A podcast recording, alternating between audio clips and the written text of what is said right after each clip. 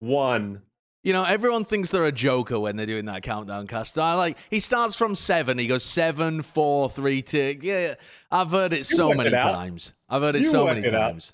Yeah. Come on. Well, welcome, in fact, to Plat Chat episode. I don't even know anymore. Is this 99? 99. 99? That's ridiculous. That's crazy. 99. Thank you, good. Jonathan. I'm sure the people at home You're really welcome. appreciated that. We've brought on Custa. We've upgraded the squad. And, uh, you know, all really special for our 99th episode. Couldn't bring me It's on for the hundredth. No, no, No. no, no. No, we're no, okay, no, no. Matt not has to make sure to be gone for two weeks before showing up for the hundredth episode. He he just logs out, shows doesn't show up, and then he's gonna pop on and stroll in for the hundredth episode as Yeah, Matt yeah. does. Yeah, while we while we talk about some nonsense that uh, no one really cares about anyway.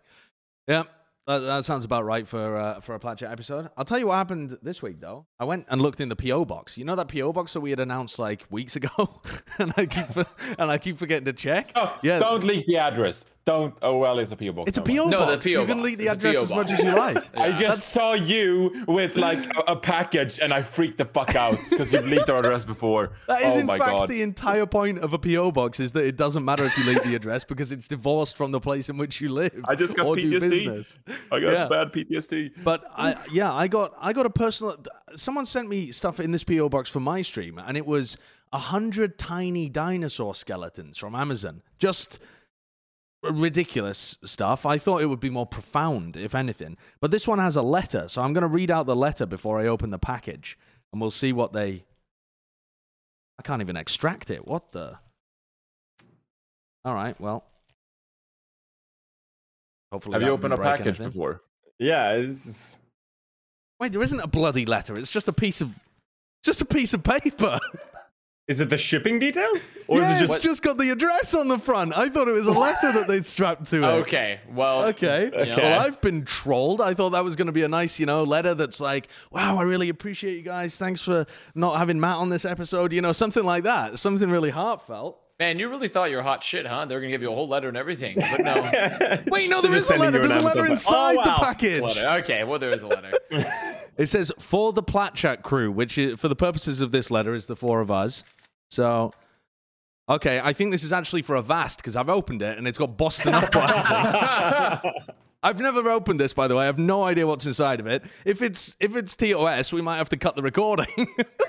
Well, take a look at it let's see. first. Just give it a quick scan. All right, quick scan over for starters. It's got a little Boston Up thing inside of it. I don't know whether you can Oh, quite see that. But Okay. like the little radio. What is that? It's a tape. I forgot what those were. That, Yeah, I've only didn't seen those when I was like five years Oh old. Oh my god. Wasn't there an Overwatch personality that did like those tapes? Like in 2019 or something? What do you mean? like you guys cassettes? remember What do you mean did cassette? What do you mean did? Yeah, they made like? Overwatch uh, leak cassettes. I'm, I'm googling this. now. Really? I mean, I don't remember that, but all right. I'll try Oh, and cool. prop that up somewhere. Yeah. And then a picture of uh, uh, Gamsu, Winston? I guess. Yeah, Limitless. Limitless did. Well, it's not a been, like, picture of Gamsu. That's Winston.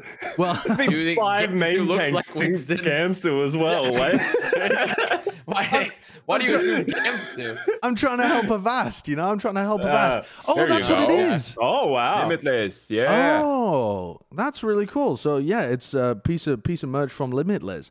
Okay, here we go. All right. Dear look sick. Chat. All right. Dear Plat Chat, I can read. As the previous social media manager of the Boston Uprising, uh, of course, the first thing coming through our, our box is a, a promotion for one of the teams. I've ama- oh wait no, I've amassed an unusual collection of uprising related gear, including, and they've listed all the things in here. These uprising sunglasses. Okay, Okay, these are blue sunglasses, and they say Boston Uprising on the side of them. very So, nice. Put I hope they on. sent you your own Gillette razor, like I have. I have a Gillette razor with my name you. on it. an uprising, an uprising pennant from the Fantastic Fanatics store. Fantastic is underlined there. Really big fan of Fanatics. What is a pendant, though? I don't even. Well, I a don't know pendant that is is. just isn't it just a necklace? I don't know. A Keyring. I'm trying to Oh my god. Oh wow. fudges all of this stuff. I don't know where the pendant is, to be honest. It's probably underneath that somewhere. is What's it? in my The- hands? This is a pendant. This is a No. pendant. No, what is the other stuff next to the banner? What's the what's the two small things? Two there's two smaller things on the table. a, a pendant is like a trinket, is it This- not? Yeah. This is like a glove. I, I know Okay, a pendant is like a trinket, but I can't see a trinket. Maybe anywhere. that's the pendant. Maybe that is the pendant. Maybe that is maybe the Pendant. flag. Oh, this is apparently a pendant flag. There this is go. called a, pendant, pendant. flag. flag. A. I- I didn't know that. Okay. Oh, oh, Oh, a I didn't know. pennant. Oh, pennant. I Oh my misread. God. Oh, I my misread. It says God. pennant. Oh my god. Oh. You told us you could read, and you lied to our faces. I mean, I'm not gonna lie. This is pretty cool. I actually really like this. This is fucking dope. We're If you gonna look resell like that stuff, we might afford a vest again. Yeah. we're gonna look like a bloody Boston Uprising podcast by the end of this. I don't think we're mentioning them once on the show as well. Have Well, we I got mean, them in the yeah, I mean, show at all? Their logos all over. I don't think So we're that's planning to talk about them once. An Uprising gamer glove. Uh, Josh, this might stop you from feeding if you wear this when you stream. Yeah, this could be good for you. What? I don't. Well, hopefully this glove is from a previous year, not this It's year's Boston so Uprising. small. I can't. Oh my word! Suddenly I have the power.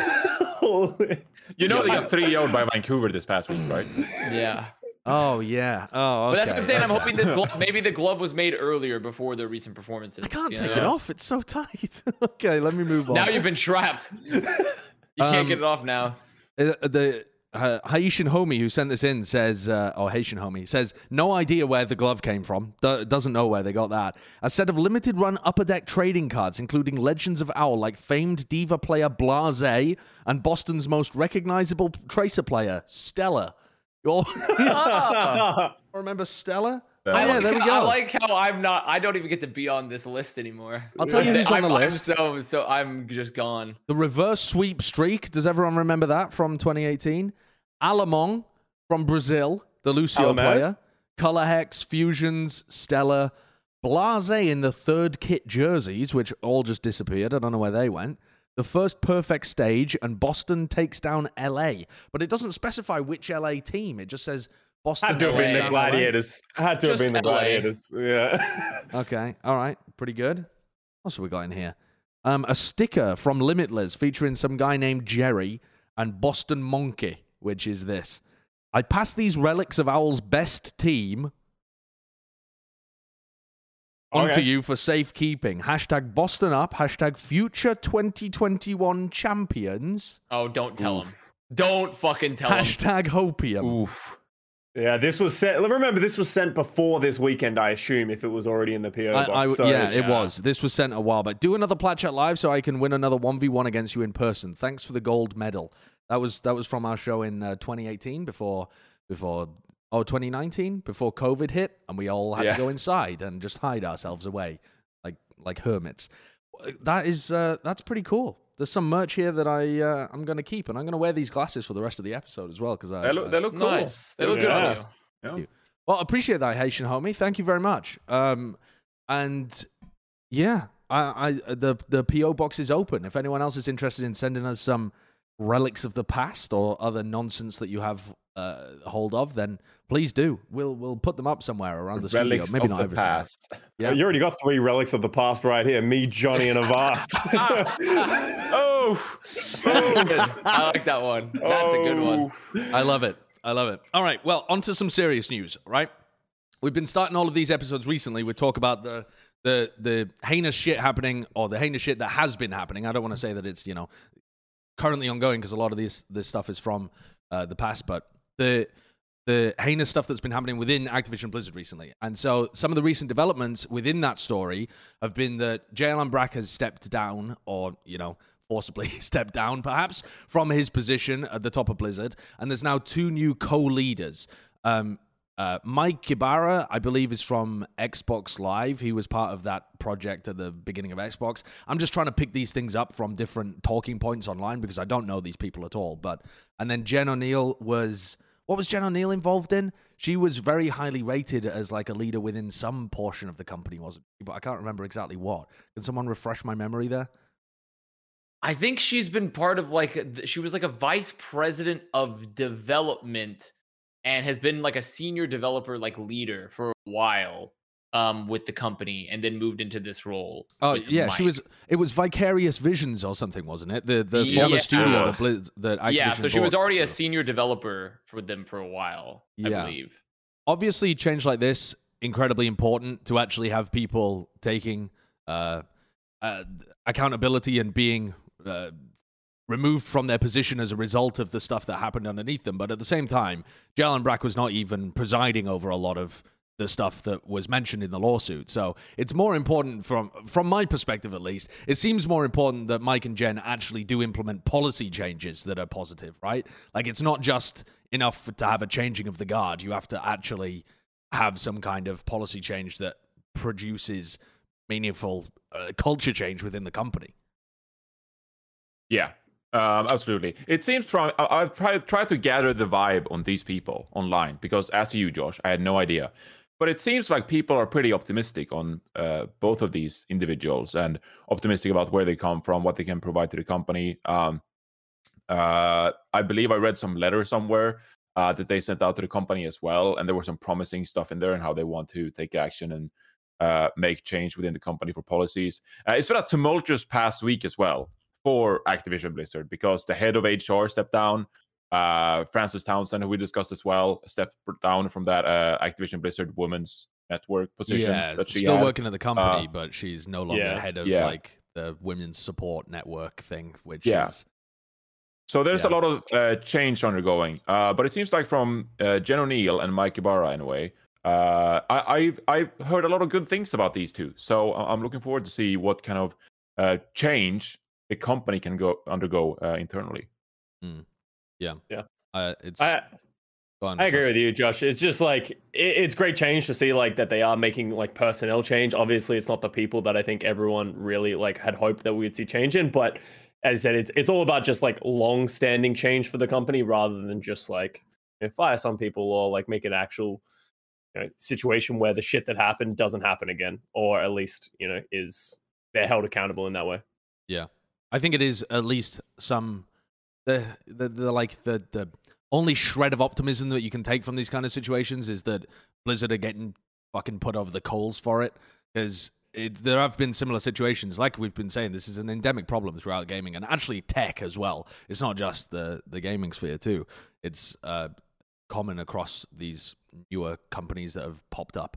But um uh, a lot of the others, you know, no one gets fired and it all just fucking slides under a rug somewhere and, and nothing changes. So I am somewhat cautiously optimistic that there can be some level of policy change within the company, especially because recently as well, the Activision Blizzard workers formed that coalition as well.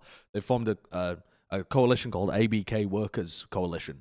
That's it's not like a specific strict legal definition like a um, union, as far as I can tell. It's just a group of the workers that have got together and a um, uh, trying to use the collective bargaining of the fact that they're all working together to push for stuff. Um, and so they're they're clearly not just stopping at that one day walkout. They're trying to go much further with Yeah, it. I, I I think this will be an on, ongoing kind of situation. Is a bad word. Like I, I I think that coalition will continue to be proactive in their relationship with the leadership at Blizzard.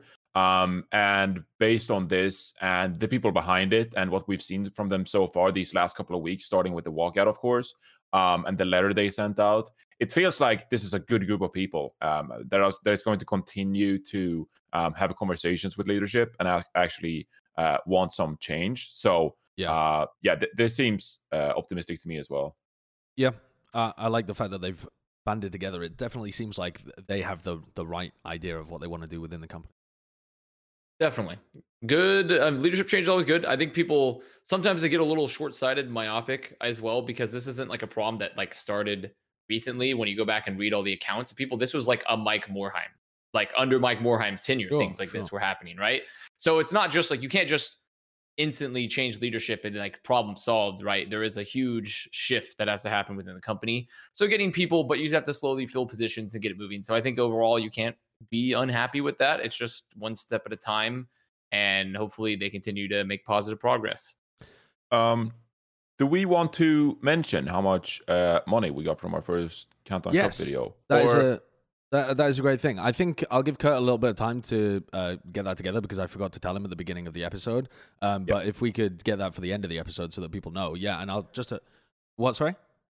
Oh, Kirk can get it immediately. Yeah. So just a reminder to everybody as well: the uh, advertising revenue from all of these videos that we're making on the Plat Chat channel um, is going towards RAINN, um, which is the uh, the US's largest uh, organization that deals with um, sexual violence uh, and, and, things of that nature. They have education programs and they also have support for um, for survivors of that kind of stuff. So that's the that's the organization that we've chosen to support. All of the advertising revenue for these videos is going towards them as well. So you don't necessarily have to do anything, though. If you feel encouraged to make your own donations, please do as well. But just by watching the videos, you're going to passively contribute towards that, and all of the revenue that we generate via advertising is going towards that for the next uh, up until Uh, the end of the yeah. Countdown Cup.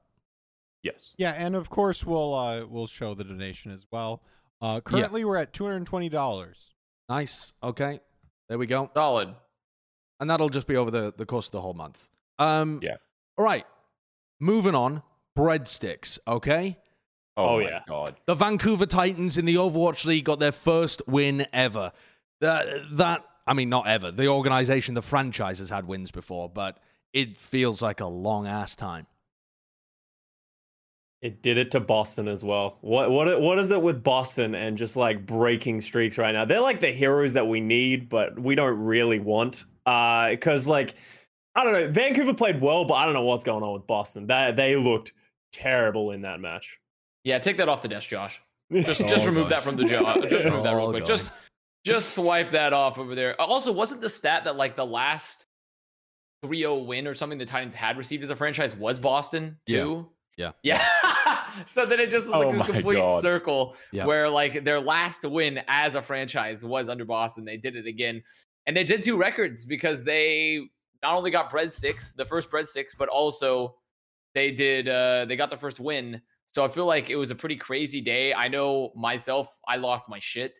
Like I absolutely lost my shit when it happened. And on top of that, though, there's still been some ongoing scandal because apparently the breadstick codes have not been working in Western Canada. Supposedly, Ooh. Oh, So- no. the people of Western Canada still grow hungry. They still go very hungry. They're they're shivering in the streets outside the Pizza Huts, waiting for carbohydrates. I, I saw actually yet. that um, there was an article written by, I believe it was Bonnie, but I might be wrong there.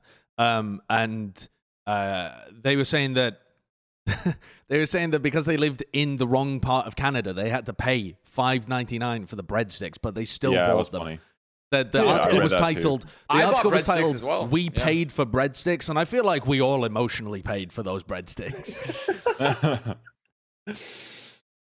yeah. This was a weird day, just overall, like even leading into this matchup, because I was one of the few who, for some reason, predicted London Spitfire against Toronto Defiant as well, because I was just completely off the goop. Like, I, I was absolutely lost. Oh, I yeah, was you, were, you really were. I, I was tranced by the EU hopium.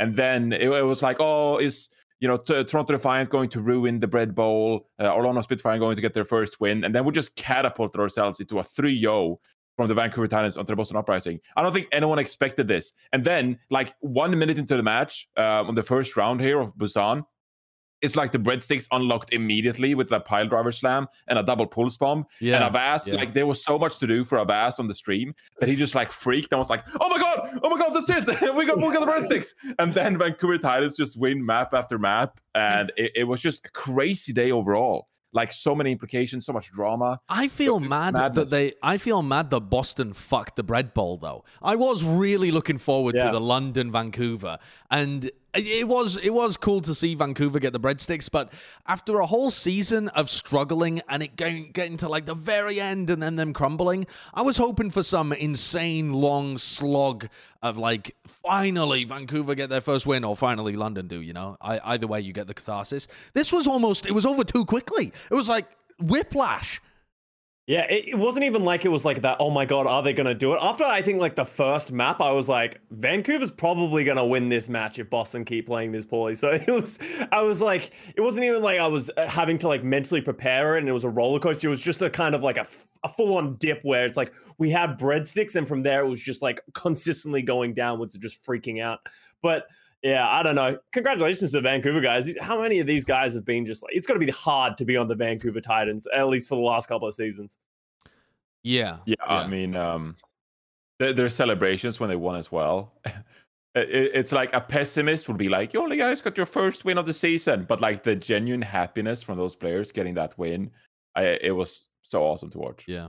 I think I've turned into an esports bastard though because when when I see that that when when I hear these kind of things of like yeah it was so awesome to see them get their first win my mind just goes to like in any other esport if you had lost this amount of time in a row you wouldn't even be playing at the top level right? Like you wouldn't even have this level of salary and support and stuff like that. Am I am I mental? Am I just the old fucking curmudgeonly grandpa sat in the corner like I don't know. It it I, I struggle You, you to have been intoxicated by the VCT open brackets though, and Yeah. just like pro teams don't deserve a salary even. Like everyone should just be freelance and just have like clauses in the contract. You get paid per win. You don't I get mean, a monthly maybe- salary yeah, because maybe- you just lose maybe the been VCT like round 256 or something.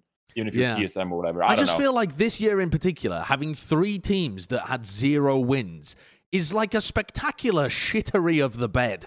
You know, it's almost.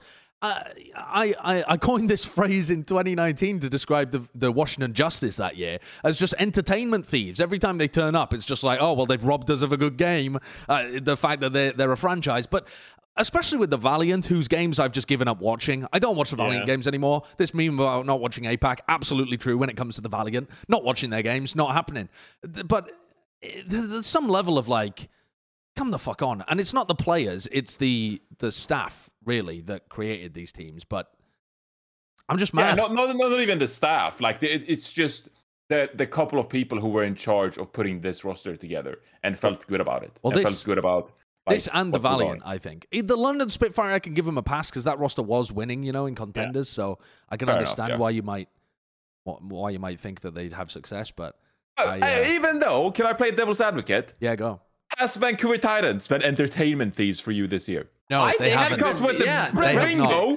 You're absolutely correct. They haven't, but I feel like they lucked into it. But it was like a, the perfect storm of great marketing that Yeah. like has sucked me in. I've got to, uh, yeah, I've got to be real. They have been a great kind of team to follow. I've been more excited following the breadstick story than following the Valiant or the London Spitfire for sure. Also, because Valiant, you should give them some leeway too. I feel in a bit because like that's the kind of a, like no, not because you should give them leeway because this roster was clearly never meant like it was mm. literally happened in a week. Like they Yeah. built that roster in a fucking week. It's like the Iron Yeah. Man meme. It's like we built this roster with a box of scraps, except it doesn't work. it's just a fucking disaster because it happened in a week. Like so, to me, I actually still give Valiant, like the players and staff on Valiant, a pass. Like not the management, sure, not sure. Immortals. Fuck you, Immortals. Go fuck yourselves. But like overall, like this, like the actual Valiant team, they were never in a position to succeed Yeah. ever. No, By the way, or- By the way, the Valiant ostensibly moved their roster over to China to take advantage of live events happening over there. Don't think they played any, did Doesn't they? happen. They- I mean, their roster was too. no, no, no. They played one. Of, didn't they play one. of the homestands? Did they? Still? I think they did. Right? Didn't they don't- play like the Spark homestand or the char? uh, Really? Okay, I don't remember, but that might Maybe also I'm be. misremembering. No, Re- they I mean, referring to Uh, my earlier Yeah, point. they did. Right? Yeah, because yeah, there it- was, yeah, I thought yeah, they yeah, did. Shanghai Yeah. or something. yeah. Right. Referring to my earlier point, I haven't been watching their games for a while, so probably just slipped under my radar completely. um, I do have one final thing that I want to do on this Vancouver topic. Actually, is I want to order a fucking Vancouver pizza. It's not going to be from. It's not going to be from the hut, all right? Because that no. But and also we're not living. in Oh, Canada, Josh, but- I told I, I have ordered a pizza. I just want to give you a heads up. Okay. They I got the Linkzr pizza. They do not do roasted garlic in the US for some reason. People were telling me I had to call the location like it was like a secret pizza menu option to ask for roasted garlic because it wasn't on the website. Called and asked, they don't do it either, so can't get roasted garlic in the US. Okay, well, let's not do the links of pizza then, but what about the other pizzas? Everyone on the Vancouver Titans came up with their own pizza. We've got to order one of them, and I'll order it with some breadsticks, and it'll arrive at some random point during the episode, and we'll interrupt it for a pizza review. Did Teru do a pizza? Because Teru did. Teru did. What It's was Teru's chicken, pizza? I, Teru, Teru's pizza is chicken, pepperoni, onions, and black olives. Mm. Yeah, I've just realized that uh, I might be. Yeah. Okay, okay, okay. Because I had to order a pizza that had black olives because I hate them, and that was part of the bet of them winning. Was like I had to get a black olive pizza from one of the players, and so Linkzr and Teru's are the two with black olives, and then Frieds is like half sauce, Of course it is. half cheese, with like I think it's like barbecue chicken or something, or maybe I'm missing. Maybe it's Oh, Dalton's. no. I can't remember exactly what Frieds is. Someone, I so there's like a collection of all the Vancouver Titan player pizzas. Americans and North Americans have like a weird fetish thing with barbecue chicken. I don't get it. I, I don't. I don't really think don't. it's a fetish. I don't think they're like rubbing barbecue chicken uh, chicken on the No, there, nipples. and there like- definitely are. There definitely are people like that, Josh. Don't underestimate. Okay, I've can do. got I've got the setup here. Build your own 14 inch pizza, and I'm ready to plug in one of the Vancouver Titans pizzas. What's what? Those are the only two I remember are Teru's and Linkzr's. So Okay, can you find Teru's and, and give it to Kurt so that he can bring it up on stream, or or or at least read out the ingredients to me? Uh, I'm just. I, I mean, I just. I just literally just. It read out the seems like ingredients to you. the Read 'em out players were all asked to do this, but some of them were posted on the official Vancouver Titans page, and others are just buried in personal Twitter accounts. what a great Okay, promotion! let me see. What a fantastic brand activation! I Uh, literally okay, so I literally. I just googled Vancouver Titans player pizza Teru. Can't find it. Can't find it. I googled it. There's no keywords that pop up. There's literally zero activate. So all I know is the ingredients were for it, which is chicken, pepperoni, onions, black olives. But did it have a, to- thin did it have a tomato base? Yes, tomato base, thin crust pizza. All these are thin crust. Okay, all right, all right. Uh, sorry, say again. So they, it had pepperoni, it had Chicken. chicken, all right. It had onion, Onions, all right. Red onions, Onions. yeah. Oh, what I else? love onions. and then it had black olives. Black olives, all right. Yes. Okay, that sounds good to me. That's the Teru pizza. all right, the Teru pizza is getting ordered. I don't know whether they have any breadsticks here at this place, so maybe we won't have breadsticks. I They go to got, pizza place doesn't have breadsticks. It's just bread. they got garlic knots. I guess that's bread, right? Is that good enough? Why don't Why don't you just want to order from from the actual hut? Uh, no. No, no, no, No? no. Well, let me tell you, actually, that's good because I had half the, of a small of a medium Linkzr pizza, and it boomed me into the next dimension. it literally boomed me into the next. I ate it. I roasted my own garlic too. I had garlic in the house. I roasted it and put it on the pizza because that's because this pizza has roasted garlic on it, and so they don't do that in the U.S. They only do it in Canada Pizza Hut because Canadian Pizza Hut is just superior for some reason. That and so I, I put it on. I ate it, and it felt like I ate a brick. About two hours later, it felt like I'd eaten a brick. So All right. It I was says that this pizza is going to get here in like 35 minutes. So we're going to be halfway Wow. through talking about something, and there's going to be a knock at the door, and we're going to have a Teru pizza that I can share with you all. Wait, wait, wait, before we move on, because I saw Bren's like video of him ordering the breadsticks. Is breadsticks in the US, it's like a big pizza that you just like pull apart? No, That, no. No, that What- was just so- the place that he ordered from.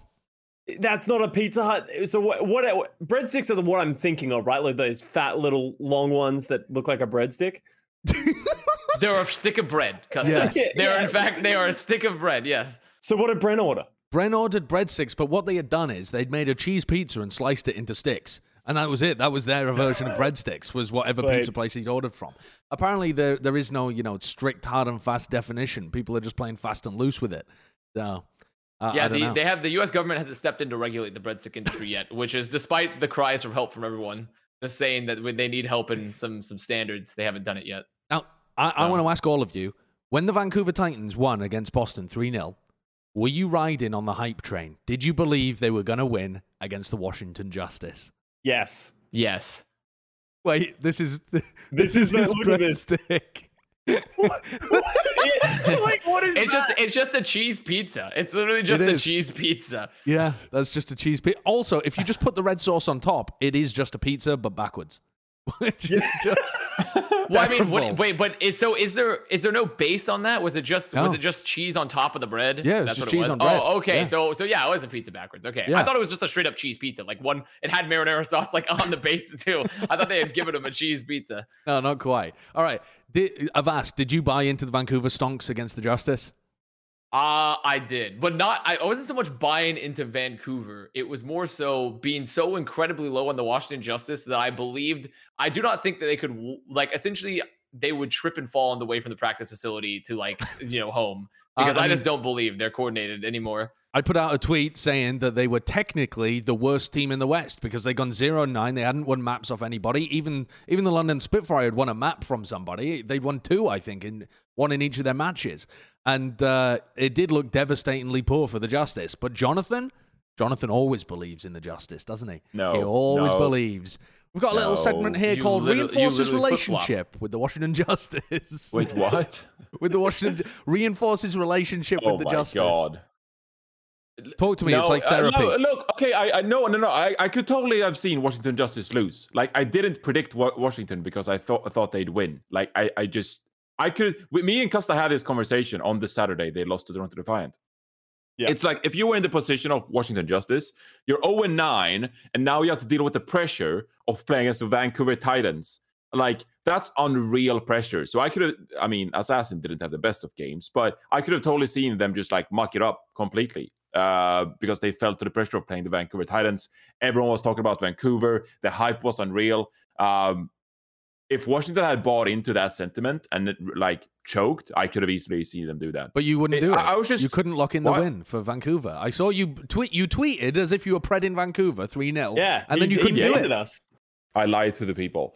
Uh, no, I mean, I, I just uh, had to hold on to my belief of the Washington Justice. I mean, it's the Vancouver Titans for fuck's sake. So I, I just believed in the Washington Justice. Like, You were right. ha- have you never ha- like believed You in curse this something?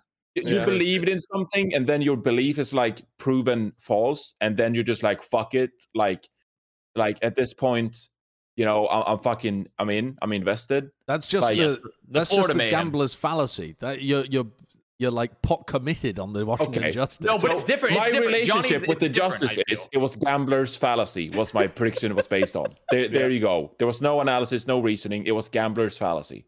Or what, do you you, what did you think about their performance? Because me and Bren were casting this game, and uh, I, I well, I just want to leave it there. What what did I- you think of your of this team's performance?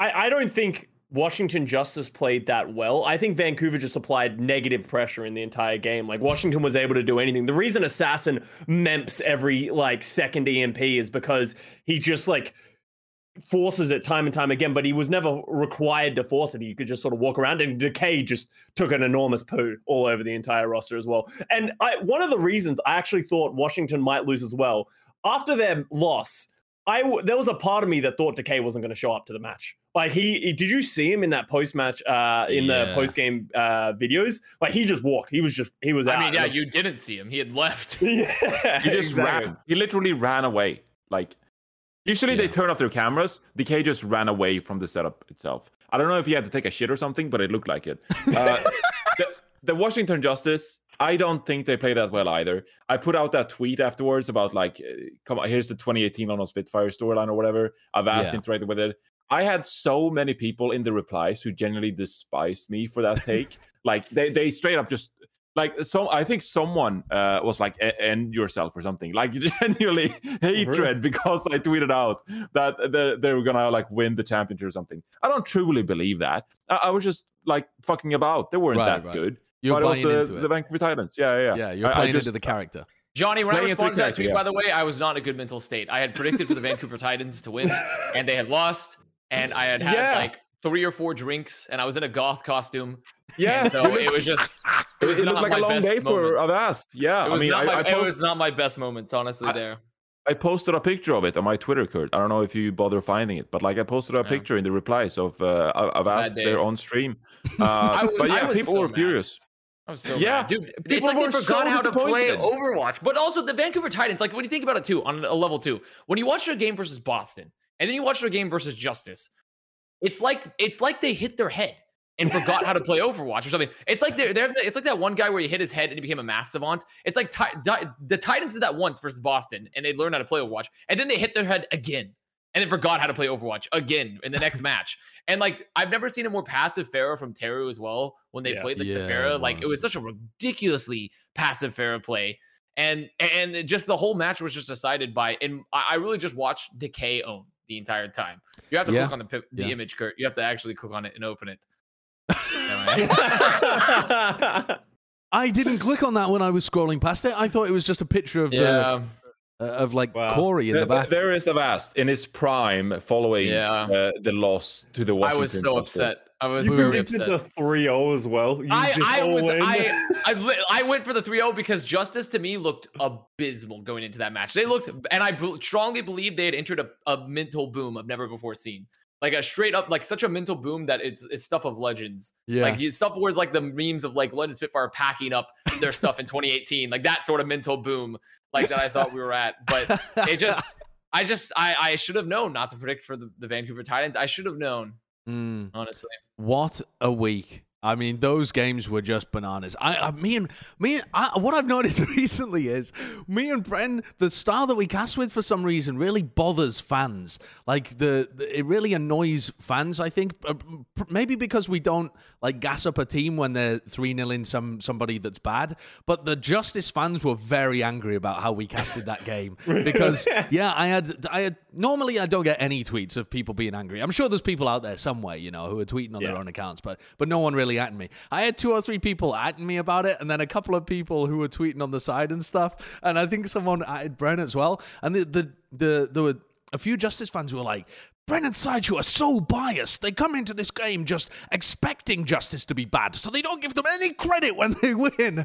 And I'm like, I'm trying to, when I'm casting, I'm trying to tell whether it's Justice being excellent or Vancouver being shit, you know? And I really believed when I was watching that game that it was just quite poo from the Titans.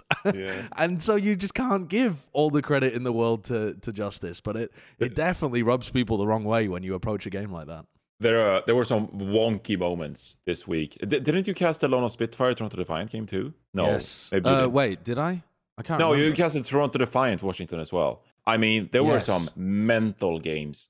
That that that call, The that caster Men. call from Bren with the the Isaac or whatever. I mean, that's that's this season's best caster call. Yeah. Like when Assassin EMPs like a brick wall, and he goes like, call the Esports Commission, the Integrity Commission, like incredible, some unreal entertainment. uh, Johnny was you guys this giggling for I think 15 minutes as we're Oh, watching yeah. this game. Johnny was just watching it back and forth over I- and yeah. over again. So here's the thing. I would go back after the broadcast, right? Like we're done with the broadcast, like we've unplugged our things at like 9 p.m. I'd go back and watch that clip by myself and like feel pain from getting Washington Pred wrong, but at the same time enjoying the cast. Like every time I pulled up that clip, I was reminded of how hard Washington Justice disappointed me. Because that was double points as well. And I didn't get my double points. Uh, so yeah, that, that hit me extra hard. All right. Well, here's another franchise that's following a somewhat similar path to recent Justice, actually, in terms of having lost, lost, lost, lost, lost, lost, lost, and then finally getting a win. Here's my topic for you addressing the Florida Mayhem here. Is there any hope left for Florida and OGE? Because I know that this guy is gassed up I, on him, I, but their route. Oh my god, the, the pan is bubbling over on the stove.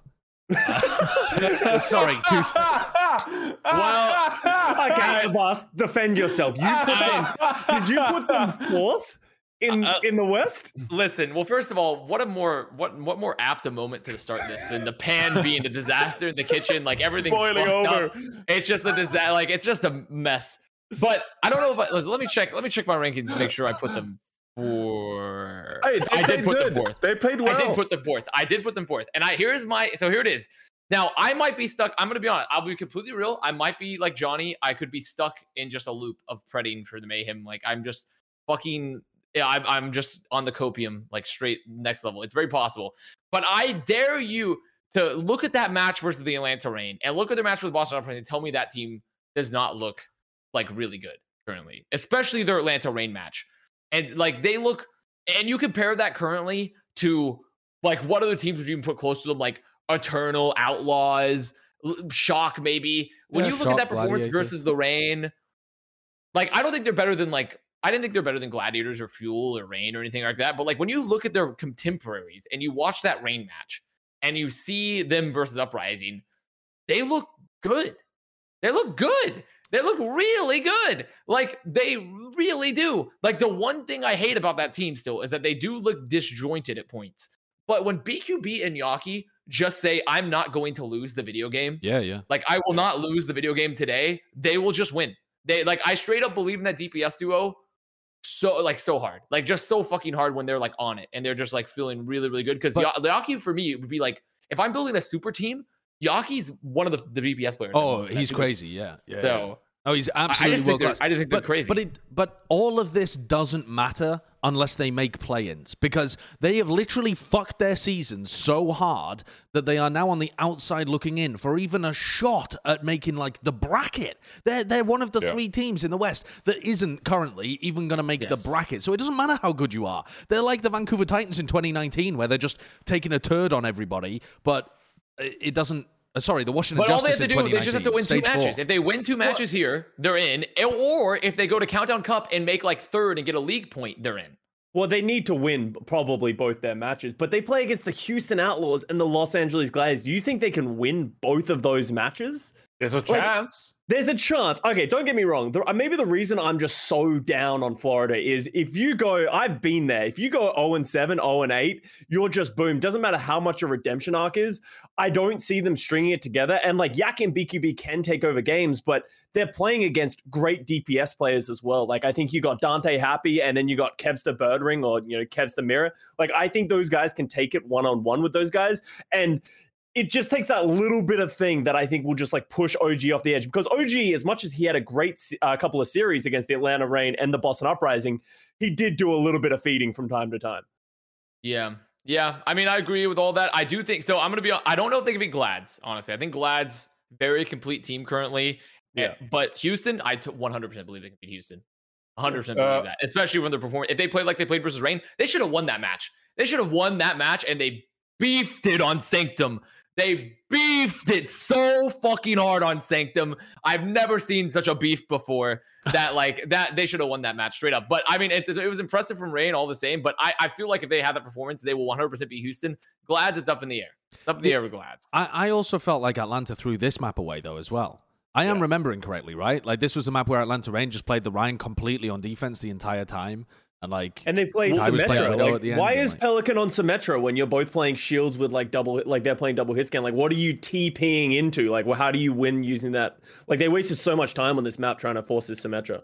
Yeah. Yeah. Um, I, que- question for you, Sideshow. You mentioned a lot, talked a lot about OGE's Wrecking Ball and how it's been one of his best heroes so far this season. yeah. What are your thoughts on Florida Mayhem pretty much having strictly success playing Reinhardt or Risa with his Brigand back composition? It's pretty much the most successful comp, like in these past two matches.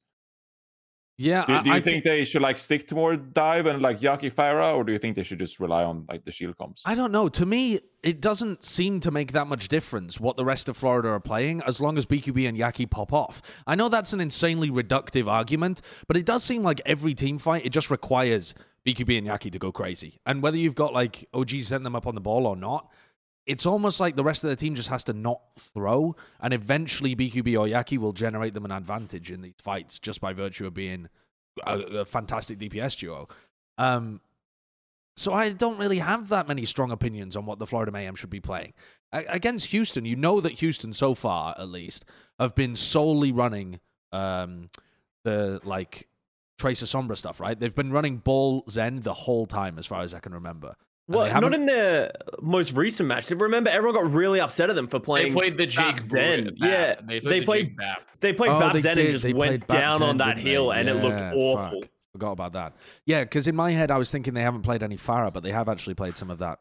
Yeah, I, I actually think well. that Florida Mayhem, when you watch these fights too, I actually think they're they understand their win conditions relatively well, though, on the comps. Like r- when I was watching this particular map uh, as well, like yeah, did Mayhem's comps or Reign's comps kind of be wonky? But Mayhem really did a good job of understanding, like, okay, we need to like we're nowhere near ult disadvantage, we need to be aggressive, right? Because we need to take the space tonight. Like I feel like Mayhem, their tanks were really understanding like how much space they need to take and like what they need to do in that moment to like set up a good win. Like right here, holding really aggressively, knowing that they have the rally advantage, they can put them here and just drop the shatter. Even if you don't get any kills, you can get the lamp out, right? I feel like Mayhem legitimately looked like a way better team, even without Yaki and BQB popping the fuck off. Yeah, so no, that's think- why I'm kind of on the hopium for them is that it looked like that it wasn't just them owning, it was legitimately a team that sort of was like making moves and like taking fights and making being very like aggressive. Well, I- fair, I- fair enough then. But I want to ask, I want to pose this question because, like Custa said earlier, they kind of have to win both of their matches coming up. So if you're not favoring them against the Gladiators, if they do win their match against the Houston Outlaws, they still need league points from the Countdown Cup. So how likely do you think that? How likely do you just think them getting play-ins is in general? So either their path is beating Gladiators and Houston. Seems unlikely because they'd it, it is possible, but what is the chance of that? Like thirty percent or So something. to that they both of clarify, those I think even if they win out, I think. Oh no, never mind. No, they just need to win out because they have because they got that one extra league point from May Melee. All Yeah. they have to do is win out, and they are in they're in plans. That's No, all they, they get so- over, do. they get over Yeah. Boston, right? Uh, Yes. Yeah, but isn't the I, I think the second tiebreaker is regular season wins It is, before it's yes. head to head. Yes. So if they on end on the similar league points as Boston or Paris, uh, they because they have one league point, they're worse in the tiebreaker. So they need to get one more league point than Boston, who are at seven, Florida are at six. So Yeah, so they need to Uh, win the last two games. they win the last at two they need to win the last And two they're in. games. Yeah, Yes. and they get over in. Boston. And they're fine. Uh, That's all yeah. they need. They just need to win Uh, two games and they're in. And I'm trying to find Boston. Oh yeah, yeah, because Boston are done. Boston are Yeah, done. Boston yeah, are done. Yeah, they're So- done, But yeah. here's the other thing: if they only win one of those games, if they go one and one, right, which is somewhat likely, I could see them beating the Houston Outlaws Yeah. and losing Gladiators, or maybe even the other way around. It's it's very possible they go one and one this week. How likely do you think it is that they go to the Countdown Cup and get at least one league point, which they would have to finish third to get a league point? So they would have to make it through the entire bracket in the West, and then they have to be able to beat one of the teams that's there in the Countdown Cup, one of the Eastern teams or the other Western team that's arrived. To me, the season's fucking over. Like, I just can't see it happening. That both of those are so unlikely, even though they've got two different routes. The chances of them doing it are like, I don't know, maybe, maybe thirty percent in total. Maybe if you like added up all of the different It, percentages. You also need to remember if they go two and two. So let's say they do lose to the Gladiators and they like they go two and two, they might not even qualify for the uh for the countdown cup uh, for the planes because it depends on their map score really because Right, there'll be a bunch of people who go two and two with map scores. So I yeah I think you that Gladiators match is a must win. I agree with Josh that it, it, I I think they're improving and I think they are good, but their ability to get one league point in Hawaii I think is so low. So I okay, well, I know this wasn't part of what we're supposed to talk about right now, but how do you feel about the Gladiators then? Because I feel like Gladiators have their own set of problems, whereas Florida Mayhem are actually kind of popping right now. I think Gladiators is probably like a top four team in NA. I mean, it's like what Dallas, Atlanta, uh, I'd have Glads next. honestly. Gladiators. Yeah. Yeah, exactly right. But the whole mirror on Pharah situation, playing Sombra Tracer, that kind of stuff. Like there are, I think Florida absolutely have a chance against the Gladiators. I'm trying to find the maps, and maybe that will help us. But Well, because the I went back and watched that match of the Gladiators when um when they were playing, and the Mirror Moth Mercy it just makes them so one dimensional, right? When Mirror is in, they're gonna play Pharah, and they don't have the adaptation in the middle of matches, and that is, in my opinion, the biggest weakness for the Gladiators because you know what they're gonna do before you even enter the map. So. I they, their wins were they lost to the Atlanta Reign in a map five, which you know Atlanta is a good team in the West, and then they 3-0'd the Justice. But who didn't 3-0 the Justice? I guess uh, throughout this tournament. But uh, I don't know. Like, I need to see more from them. This is one of those things of like, is Gladiators going to shit the better or are they going to get good? Like, I feel like they have a history of just not playing to their potential. And I think they'd be breaking the mold if they did very, very well in the Countdown Cup. so if it helps for any of you guys, the maps are for Florida Gladiators: Ilios, Anubis, Kings Row, Rialto, and Lijiang Tower. I think that's winnable for Florida. That's really good for Florida. They're good Yeah. on Anubis and they're good on Rialto. And Kings don't know. Row, like you can rely on o- o- OGE's right. OGE's? OGE's Rein actually looked okay when they played when they played versus the Reign too. I mean, for me, if I were to pick the more likely outcome to then they qualify, it's they beat Glads in Houston. It's not that they go to Hawaii and get Yeah. and get third. It's that they beat Glads in Houston. I think that is the far more tenable route for them, and I think it's super achievable because they also have to remember Mayhem. They're fighting for their fucking life.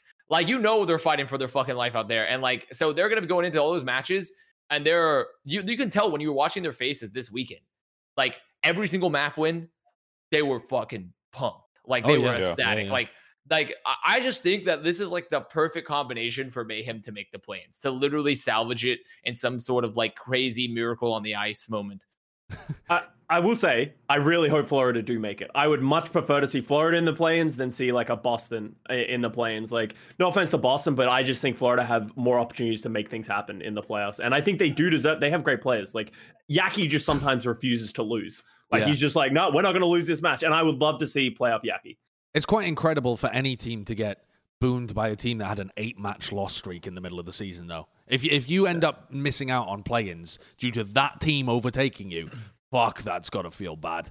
That has got to feel so brutal. But I, I'm kind of there with you, Scott. Like, I think it would be more entertaining to watch the Florida Mayhem play because their ceiling is higher. Yeah. Let's let's move on. Instead of talking about the Western race for the play-ins, we'll talk about the Western race for the playoffs because the Dallas Fuel have locked in that spot. But to me, it's a three-way race. This is what I was talking about in the broadcast as well. Between there's there's two spots left, right? That get guaranteed into playoffs. And to me, it's between the Atlanta Reign, who are current frontrunners for it, then the San Francisco Shock and the Houston Outlaws. The Gladiators are lagging behind. It doesn't really look like they've got any feasible opportunity to leapfrog multiple teams and get up the top there, unless they do insanely well in the Countdown Cup. But it, it seems like a three horse race with uh, Atlanta, Shock, Houston. Which of those three do you feel more uh, confident about? Because even though the Atlanta Reign are winning right now, they still need probably some level of league points to be able to secure it because of that tiebreaker where it's actual regular season wins that end up boosting you through. Yeah. So if we look at the standings, uh, these do not show. Uh, yeah, these don't points, show league points fine. on over.gg, actually. It's better to look at the Uh, league website because over.gg hasn't been updated in a long time. Uh, or Liquipedia is good as well. So Atlanta Reign, they're second right now with 12 league points and 11 wins, and they're done, right? So they'll sit at 12 points unless they get a point from Countdown Cup uh, playoffs, which they could. I mean, they're that good. Uh, San Francisco Shock are third. They're at 10 points, two behind Atlanta at 10 wins. Um, and Houston are at 10 points as well with 10 regular season wins. Um, Shock, to be honest, are in a really good position here because if they win out and get 12 league points, they have the tiebreaker over Atlanta Reign for the regular season wins. There's they'll have 12 le- regular season wins over Atlanta's 11, and I think they're playing Vancouver and Toronto this Yeah. week. Oh wow. Those are so winnable. yeah. So winnable. So Atlanta almost to secure their place will, will almost definitely have to get a league point. Yeah. Um, in a way. That, that's what I've been. That's what I've been thinking. But but also, they don't need to if the Outlaws beef it, right? Like there's Sure, three sure. there's three spots there. So the Atlanta Reign only lose their position if the Houston Outlaws and the Shock both win out. And the Outlaws do play against the Mayhem, and that is an extremely losable game. They also play against the Glads. Sure, Yeah. and that's another. I mean, Yeah. they're not even favored in that game. You could argue they may be favored against the Mayhem, but they're they're straight up not favored against Gladiators right now. I think. Yeah. So that that would be tough. What do you what do you think the Outlaws' chances are of going two and zero in those games? Like, do you think that they have a chance to fix the mistakes that they brought into their matches, or really it was just that one match?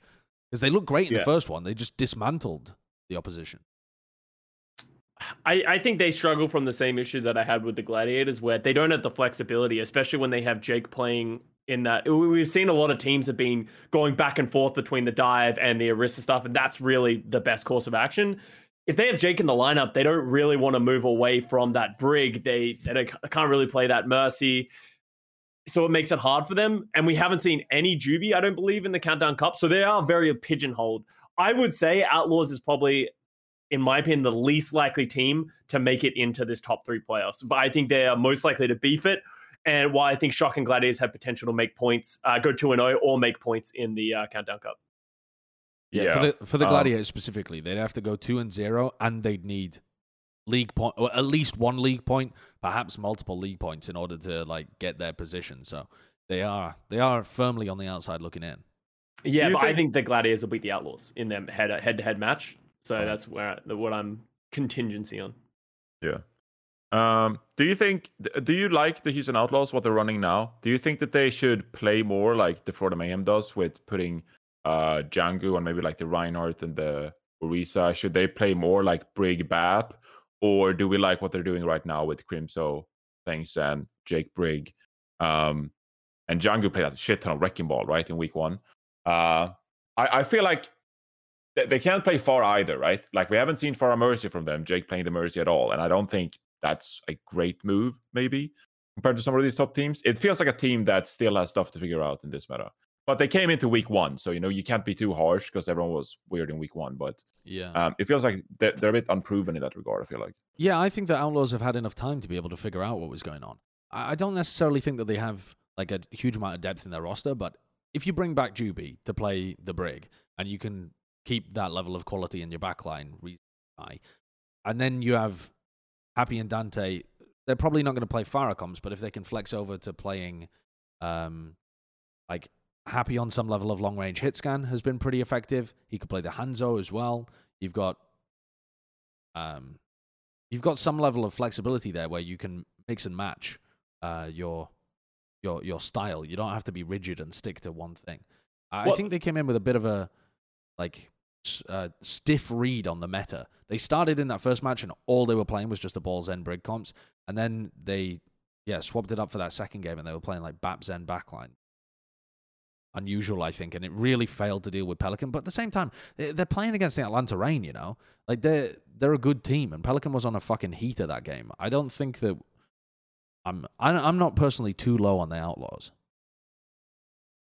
I, I think the thing I want to see from the Outlaws is we've seen a lot of Hanzo from a lot of the East and even the West is adopting a bit more. I want to go back to the Happy Hanzo. You guys Yeah. remember that in May Melee and it just like w- single handedly won them a match? I think they could easily go that way. Put Happy on Hanzo, Danteh Tracer, and play more of that Orisa Rein. Like we've seen teams, specifically the Florida Mayhem, make that work. Outlaws can definitely adopt that. And with that, they can keep Jake in. He can play the Brig, keep doing the calling like I'm sure he's doing. I think that could be a good look for them. Yeah, I tend to agree with that. I think I think overall the Outlaws are like I don't even mind the Briggs in either because I feel like Jake's Brigitte was solid, like it was perfectly fine. And Crimzo, I'd much prefer Crimzo on heroes like Zen or Ana than I do his BAP on average because he's kind of just like he he's just like a he's kind of a mechanical mastermind in a lot of ways. Like he has that's the really strong point for Crimzo is his mechanics. Um, so I really like Houston on that comp. So I'm not low on Houston, but to me, the obvious front runners for the three spots are going to be like Fuel, Reign, and Shock. Because Shock's schedule is so good and Reign are just so amazing currently. And I feel like Houston's schedule is currently very hard, and it does it doesn't seem nearly as likely they're going to be able to get into the top three. There was I was just looking up a stat here that uh, before their match where they lost to the Atlanta Reign, they were 12 and 2 on maps where Jake played. Despite Yeah, the fact wow. that like Jake was coming in and playing this like weird looking Mercy at various times and you know his, his brig had some But most of those were on gameplay. Brigittes. Most of those maps Yeah. are Brigitte maps. But so- but also I feel like in a in like an eye, the the eye test would have indicated that they were having some some wobbliness in those kind of rotations, but the statistics would indicate that just having him in there is a big boon to them. The the win rate is like I don't even know what that is. What's that like 80 85% or something compared to their normal which is like 60. It it was something like that before they went into that game against Atlanta. So it's I don't know. I found that pretty interesting to think about because I would not have expected, like, if you'd asked me, what do you think the win rate of Jake is this season? I wouldn't have said before the Atlanta game, like, insanely high. I just thought it was probably around the same as it was when they were running Juby. Uh, Yeah. The Atlanta Reign. I, I want to take a moment to talk about the Reign here and their chances of making a deep run in the Countdown Cup. I th- would we agree that they're currently looking like the best team in the in the West? Yeah. Yeah. I would agree, yes, but I feel like obviously their last match versus Fuel was not a great indicator of where Fuel currently stands. Uh, because they themselves have also stated the Shanghai thing, like we're resting, we're taking it easy, right? Yeah. But more than like, I mean, what's Fuel's chance even going to Countdown Cup now? Like, it's like essentially nil, but Zero- it's, it's zero, right? possible. It- yeah. it is still theoretically possible, but in, if the likely outcomes occur, they'll be outside of it. I, I think at this point though, like whatever that may be, like yeah, Reign is definitely looking like the best team. In West, Okay, so I think. assuming Reign looks like the best team, and also thinking about those outcomes where they might need to get at least one league point, where do you guys put the realistic outcomes for the Atlanta Reign in the Countdown Cup? If if they're if they're one of the favorites from the West to be able to go, how do you see them matching up? Like, how deep can this team actually go in a run? I actually think, I, had you asked me last week, and, and they actually asked this question on the desk, I, I would have said that I don't think Atlanta Reign is the best team right now. Um, but I, I'll be damned if they're not like one of the most well put together teams as it stands, with Shanghai and Dallas like taking quote unquote break. Like Philadelphia, Seoul, Chengdu, all in the APAC region. I would have probably said that Chengdu is the best team. Um, just because we saw what we saw from them in the summer showdown playoffs. Um, we haven't seen all of their qualifying games yet, but I, I just feel comfortable uh, betting on the Chengdu Hunters in the current meta, what they can bring to the table. But like, it feels like the Atlanta Reign have stepped up that additional 10%, uh, which I also spoke about on the desk, where it's like you you start at making active plays um, in mad man disadvantages. You invest ults when it seems like you can't turn fights, and you just do it because you're just confident in your abilities and you just pop off like all the individuals on the team. Um, it feels like Atlanta has, has added something that they didn't possess in the June Just in the Summer Showdown. So they're probably the favorites at this point. You think they're the favorites for the Countdown Cup? I mean, who else would you t- say? It's like them or Chengdu, right? I mean, eh. I'm actually looking at Philly and Seoul. I I, think mean, Philly and there's Seoul are Fusion and. Dynasty as well. Yeah, there's Philly, I- Seoul, I- Fusion, and Dynasty. Maybe, okay, I'm I'm I'm not super confident here. I'm questioning my own opium, but I- but like I've seen some stuff from Seoul and Philly where I'm not completely sold. Like they're Okay. good, but they're All right. not. No, I'm I, not. I'm, I'm not confidently predicting them as favorites. The Fusion and Seoul. I'm not I sure they'll there be in the is a confident favorite. I, I, Yeah. I, I know that's a cop out answer, but it, I don't get the same feeling as I did in the last stage where I was like, Shanghai's going to win this shit. Or in the previous stage where I'm like, Dallas Fuel are the clear favorites. Now they ended up losing the June Joust, but I think that was like an insane comeback from the Shanghai Dragons more so than the actual analysis being off. But it's felt like every stage there has been a team where you just you just get the feeling that they are gonna rampage through the tournament. Yeah, I At feel like Atlanta are locked in. Really? And that's what I don't get from Philly and Seoul. Okay. I- Do, you- do you I- feel like they're locked in in the same manner? I, I don't agree. I think the issue is the East, right? Like, I have no. If you ask me who's the best team in the East right now, I don't know because like Philly and Seoul have been going back and forth. They played this weekend, right? And it was it was Yeah, a very yeah. close series. Shanghai has obviously been uh kind of like slowing down, and they just don't look anywhere They're, near. they're as not even as in the have Countdown Cup. So Are, are they officially out of the yes, Countdown Cup? they're out. Oh, I think I think they're I- pretty much out, right? I think because they only have, Chengdu has to lose their last two games, and they're playing against the Oh, Valiant. yeah. So and there's no out. way they lose. There's out. no way that Chengdu. Yeah, so yeah, so they're negative one map score. I'm looking at it now. Yeah, so they're they're just out. So it's like, who is the best? I wouldn't say whoever get, takes that fourth spot is going to be competitive, but Fusion Dynasty Hunters, I don't know who's better. Like, I think Hunters is a great shout because, as Johnny said, from what we saw from them in the summer showdown, they were very good, and they did look good in their matches that they played this weekend. But I. Is the Atlanta style? Have they changed their style enough to be able to get over the East? Like, and even in the East, like Seoul and Philly are both playing very slow styles. They're not playing as heavy of a dive as you see from the Chengdu Hunters with Barra. That's my, what's my issue is Go with on, both Johnny. of these teams. Sorry, before we go on, is that Seoul they threw their series against Shanghai Dragons. I watched that game live because I couldn't sleep, but like they should have won that. They had a really good opportunity to close things out on Blizzard World, and Profit just like C9. It was one of those. So he touched the Yeah, card yeah. before the three second mark, and he just didn't end up touching it. But like they should have won that series, and then they threw on Busan as well in the fifth map. Um, they looked really good on Anubis. Philadelphia Fusion, they should be 4 0 but they also threw their match against the Seoul Dynasty. Like they looked really bad in those final maps against Seoul, and that's why both teams are three and one. So there's some stuff. Yeah, they look really promising. They look really good at times, but I'm not confident in them as favorites. So between because of those two matches, really, where these teams look kind of shaky. There it is. I feel There like it is. Chengdu and Atlanta are the only two teams that I confidently know that they'll play at a very high level, um, pretty much every match. All right. Well, we're taking There a small is. interruption here. Small interruption. This is a Teru pizza. All right. What? Oh, oh, oh. Let me show you without throwing it on the table. What do you think of that? That I, I think Beautiful. that looks Alright. pretty decent. I like All right, it. yeah. That's a good It looks, it looks solid, honestly. That looks if pretty that good. was as a, uh, if that pizza was at a party, that would be the pizza I'd grab. You know, If there was no black olives on it, though, it would be amazing. You think No, black olives black make it worse? I think black olives. I don't pretty like black fantastic. olives on pizza. I'm going to be honest. I don't like it. Oh, olives are so good. I used to hate them when I was a kid, but now that my palate has matured, yeah, they're, they're pretty Throw a excellent. bit of I- pineapple on I there as well. like. I Mm. like I think you're a child of Ast. I think that's what I'm. I coming to love the onion. The onion's amazing. I, I love the onion. If throw some like throw some spinach on there or something shit, like great, yeah. But I just That's don't got like I a just don't like olives. you you saying I love the onion, I love the onion smacks of like a, a kid who thinks that adults love onions, you know, and they're like you're trying to get big boy points, and you're like, but I like onions, I like onions. Uh, Uh, does anyone Well, want a try it. slice? Yeah, yeah, sure. hold it up to I'd the love camera. one. If you were here in person, you know, maybe I'll feed. Yeah, all right, all Uh, the green there you screen, yeah, yeah, yeah. Go on. Perfect.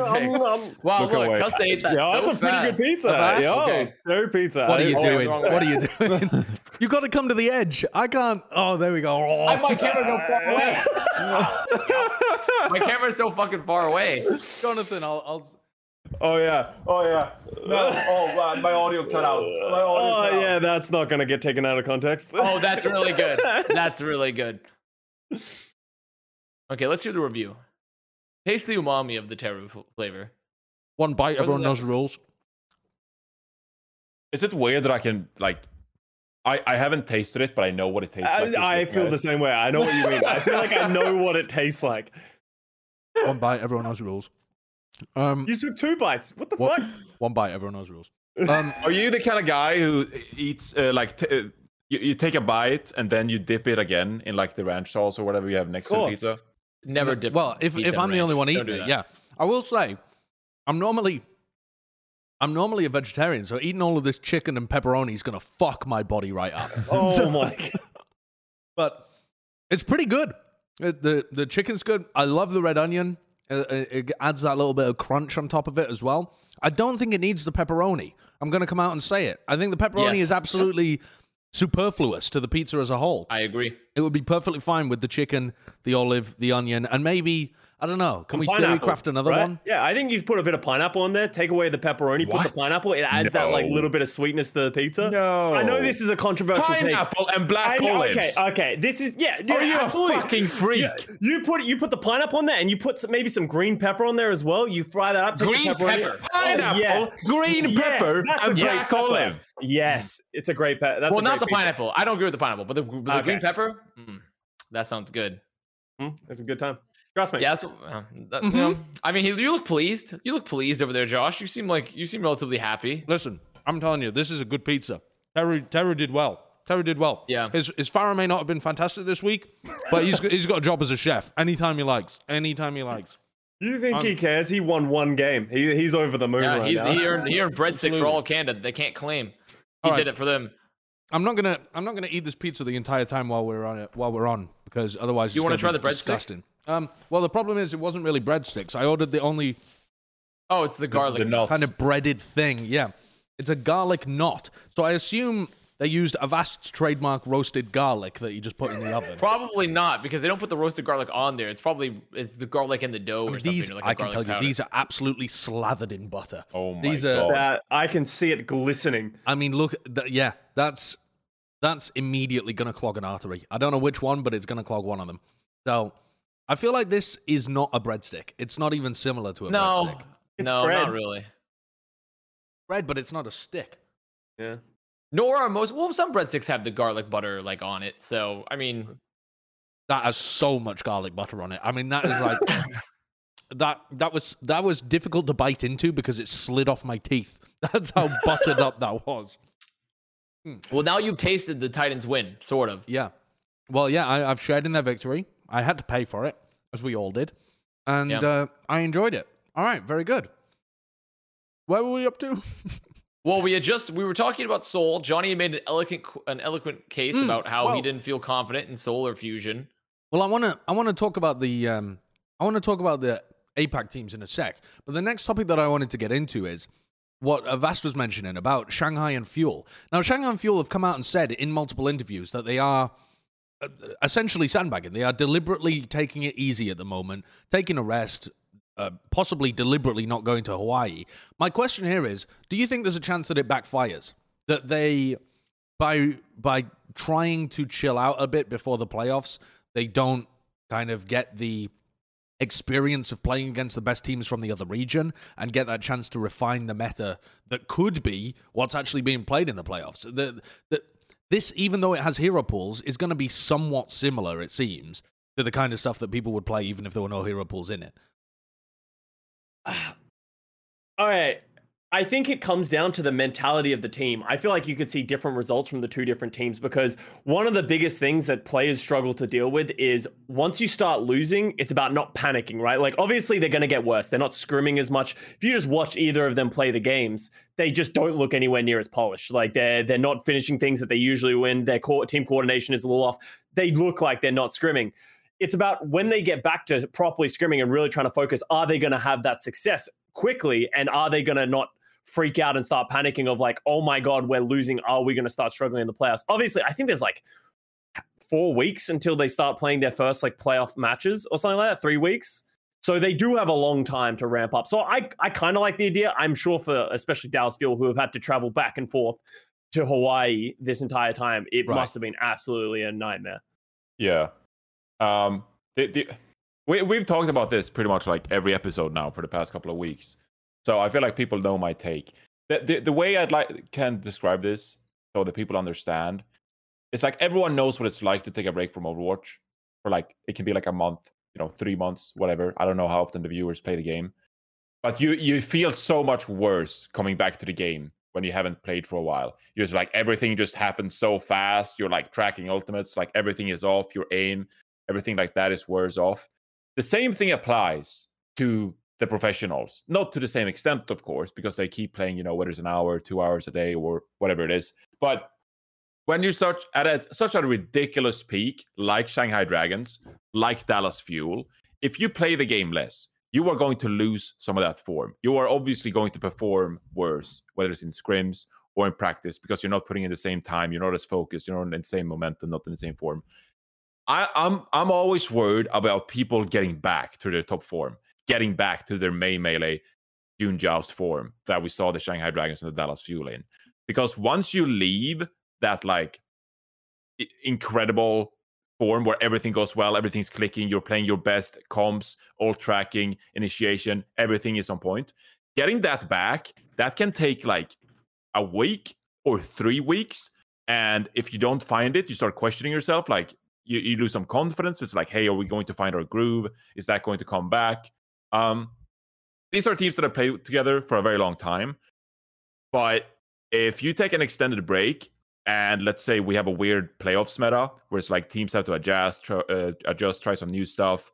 You know, we had Roadhog meta for a couple of years. It's like, the fuck do you do? You lose some confidence. We can't figure out the meta.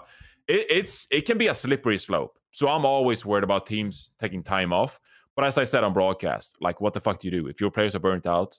If they don't want to play the game, if they feel like they're performing worse because they're playing the game too much, you don't really have a choice, do you? So I'm I've- worried, but I, they don't have a choice. I feel like. But I, I've got a follow up question here as well.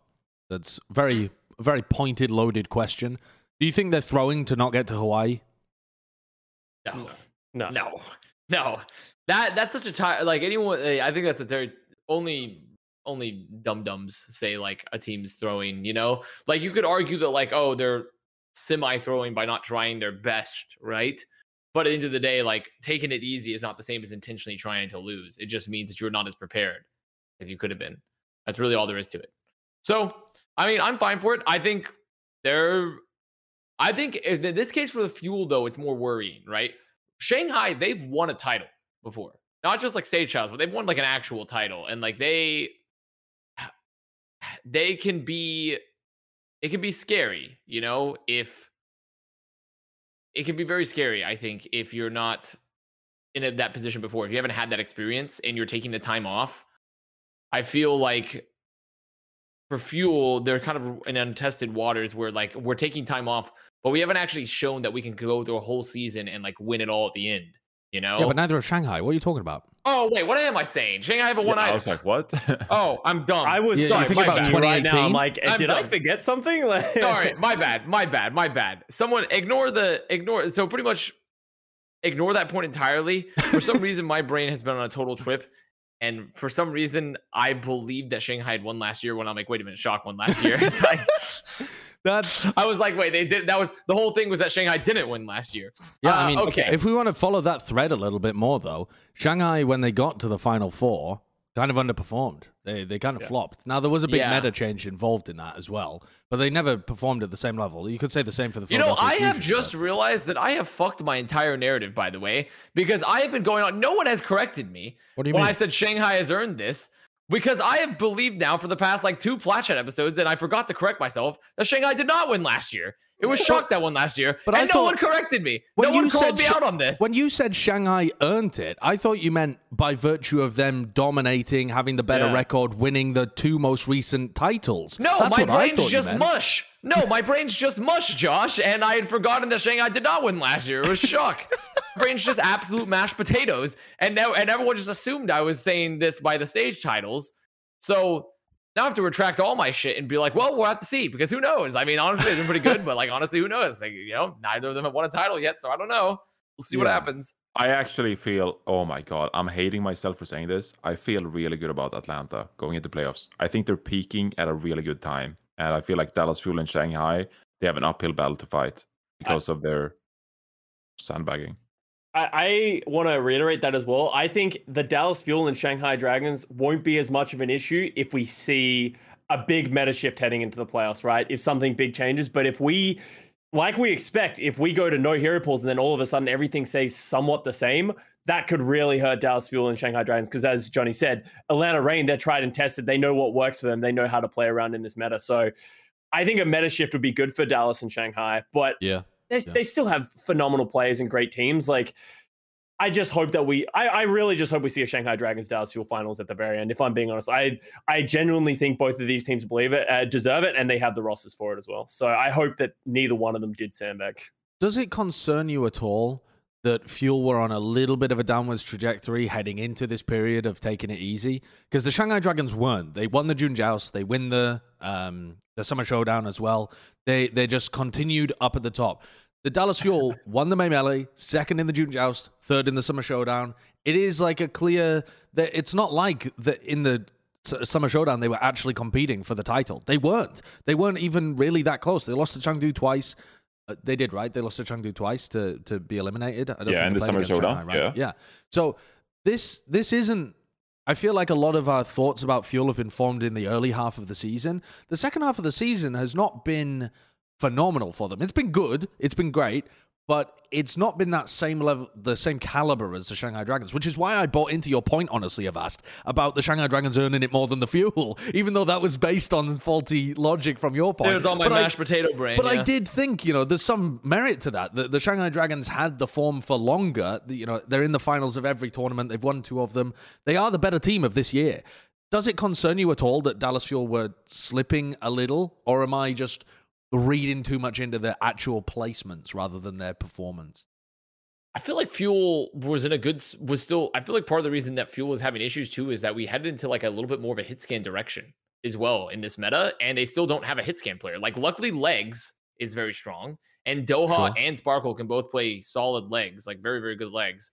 And their Soldier seventy six being where. Also, by the way, we haven't touched. on Is that a train? Yeah, I, oh, I, I'm very confused. What that? I don't have a train near me. What the fuck is that? Okay. Well, fucking, he's this guy's next to fucking platform three and four quarters over here. He's about to go, go to Hogwarts. But the other thing, I feel like we haven't touched on the fact that Soldier 76 being so meta has been kind of strange recently. It we've seen really so has. few times that we've seen Soldier be meta in the Overwatch League, and it's Okay. nice. It's Let's take a moment then. I want to ask Custa, the first naysayer this season of Soldier 76, watching Avon and Fleta saying, no, no, it can't can't be done. It's not a good hero. This is the problem with it. Consistent damage, no real burst fire, no finishing potential. Wait a second, he's just got five kills in a row. So is there a good reason why Soldier is back in the meta right now? Because I can't particularly think of one. When I'm watching these games, it feels like you might be better off playing um, uh, playing the, the Hanzo, for example, or something else that adds more poking compared to a soldier. It's not like people are diving the backline and you need the heal kit as often. I think Kai said it best because uh, Danny actually asked him this question in one of his post game interviews, and he was like, "Why are you playing the legs?" And Kai said, "The good thing about the legs is he doesn't have that finishing potential, but he puts out a lot of damage. Right? He just exists really far away, and he just puts out a ton of damage. If you are playing the Zen Brig, it can be very hard to heal up that damage. So the consistent damage is just really nice to have, and it's very hard to kill a soldier as well. Right? Like he's he just runs away. He has a health pack. He's actually quite solid. Good alternative to the tracer if you don't feel comfortable or someone else is playing it. But also, I actually think the tac visor buff has a lot of weight to it. Not having fall off damage on your tac visor is like makes you you can do it from Narnia. And we've seen it time and time again, especially in a Pharah Mercy meta where the soldier just takes the combo out of the air from so far away, and Oh. not many ults can do that. So I think that it's a combination of a lot of different things, meta, buffs, all that kind of stuff. But I think he is meta now, and I, I take back that Fleta statement. also, if uh, Echo and Sigma or Lucio were in the meta, I think that Soldier would get uh, counterpicked. I, I feel like it's also because of the current supports we're seeing, the current tanks we're seeing. Uh, Soldier's allowed to exist in that extent, and I mean Ash is removed as well for that matter. So I don't think in in, in his current form, I don't think we'll see Soldier a ton in the playoffs. Uh, depending on boss and stuff. I mean, it's a it's a cool niche, but I don't think he'll be like one of the main characters in the playoffs anyway. okay. Um, uh, you asked a question about uh, Dallas Fuel and Shanghai Dragons, right? Dallas Fuel like yeah. slumping a bit before. Um, yeah, well, just just uh, being on a a downwards trajectory is how I would Yeah. describe it. I, I don't know how you guys consider teams going to playoffs, but I, I have this weird desire to like focus on their peak at some point in the regular season and then imagining like could they click into that form come the playoffs because we do have a, quite a bit of an extended break going into the playoffs especially if you're Dallas Fuel or if you're Shanghai Dragons you lock one of the playoff spots I mean you don't play the game for like or you don't play a match for like 4 weeks right because it's like a one or two week break and then it's play-ins and then it's like two week break before playoffs again or something like that Is it's it? like Yeah. it's It's a something lot. like that. was a yeah, yeah, breaks. it- It's a really long yeah. time. if you don't play in the play-ins, it, it's quite a long break. Um, so for the Dallas Fuel and the Shanghai Dragons, I mostly consider them like if they play their best game, can they tap into that in the playoffs and reach their peak level? I don't really care a ton how well you perform in the Countdown Cup, as long as I've seen you perform like when things click, when things go really well for you, and you have that magic to you. Um, I, I've tried to describe this before, especially with Cuss on the broadcast. I, I don't know how to do it, but some, so, sometimes you see teams and it's like they're possessed by magic. Like they they just have a flow to them. Uh, they're in tune with the meta, the synergy we saw from Dallas Fuel in the May Melee, where they like go super aggressive, they're proactive.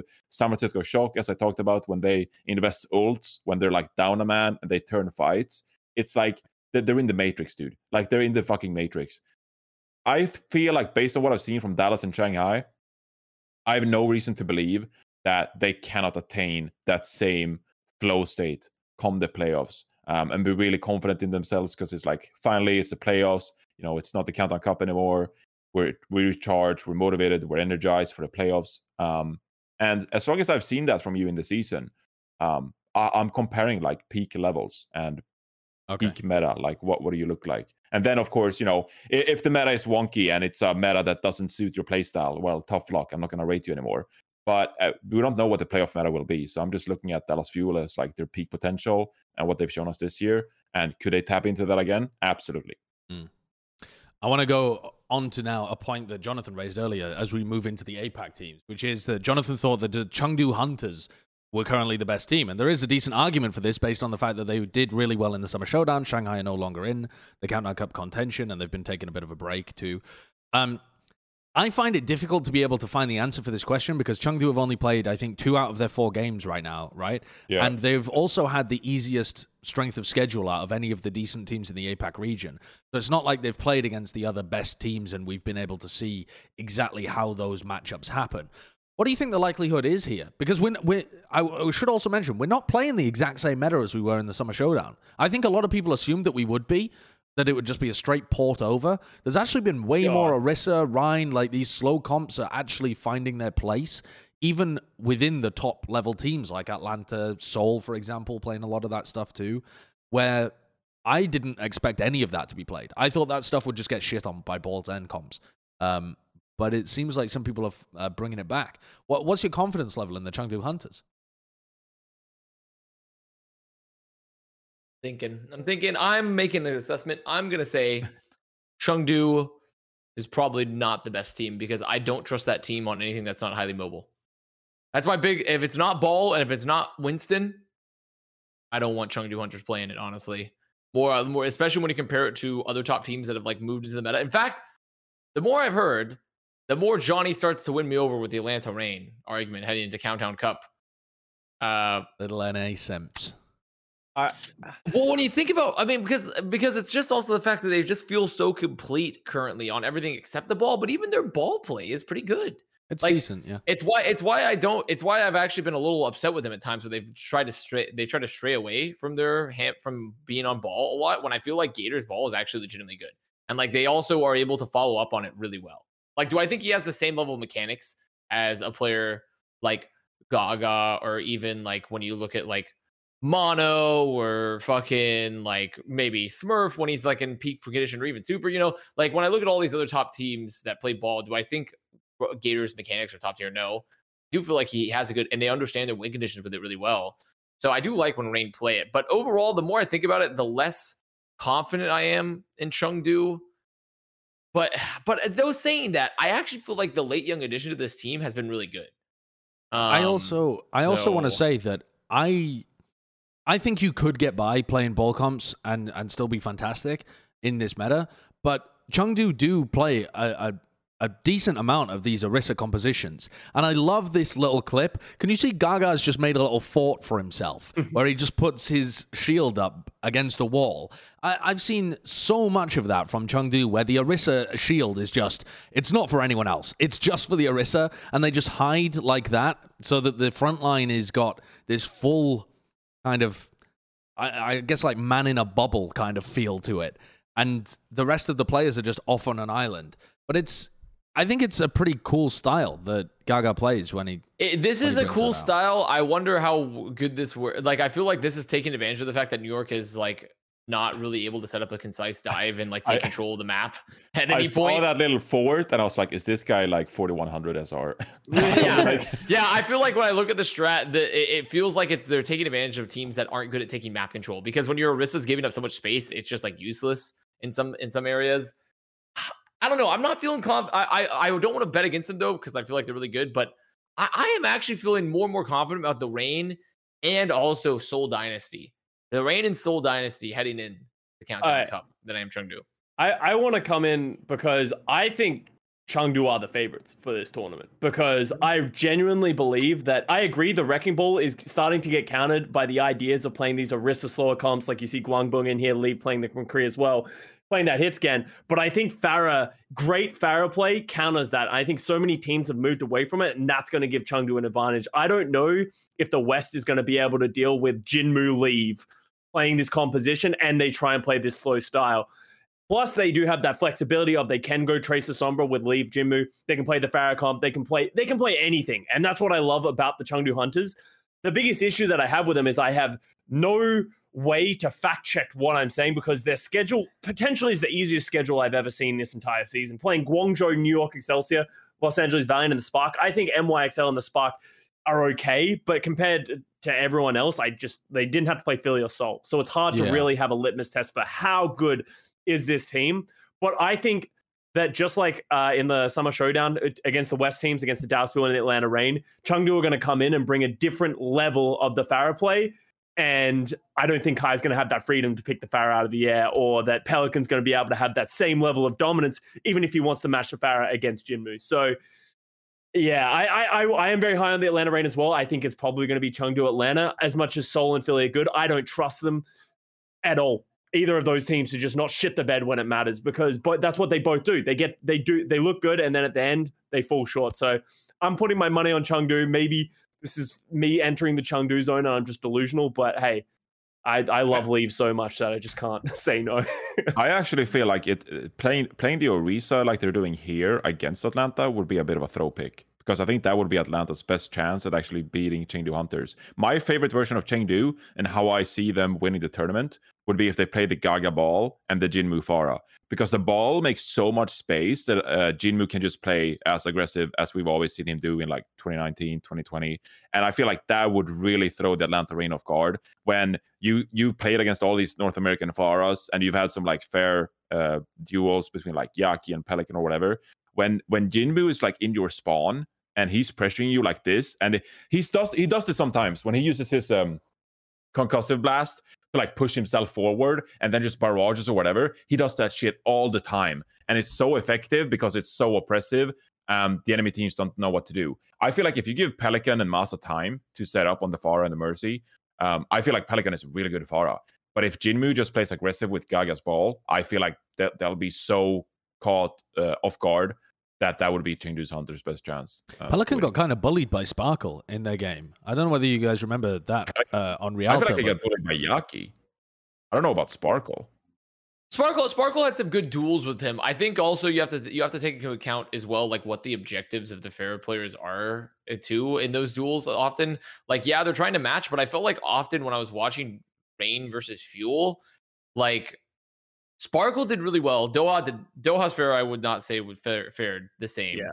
versus Pelican. Obviously, Sparkle did really well, but also Sparkle's kind of like a next level caliber type of player. And I also think that Reign were like taking so much map they were just they were taking so much map control while those duels were happening Yes, with Sparkle often. absolutely. And I feel like that's why I feel like I feel confident about Reign looking more into it because they're so good at map control. Like they're so good, especially on the Orisa comp. And it- like the one thing that I feel like hunters have not had to deal with is like map control heavy teams. But that's Also- because I think Leave is everywhere. I think I don't think Atlanta's going to get that same level of freedom from Gaga and Leave when they're moving around and giving Jinmu that space.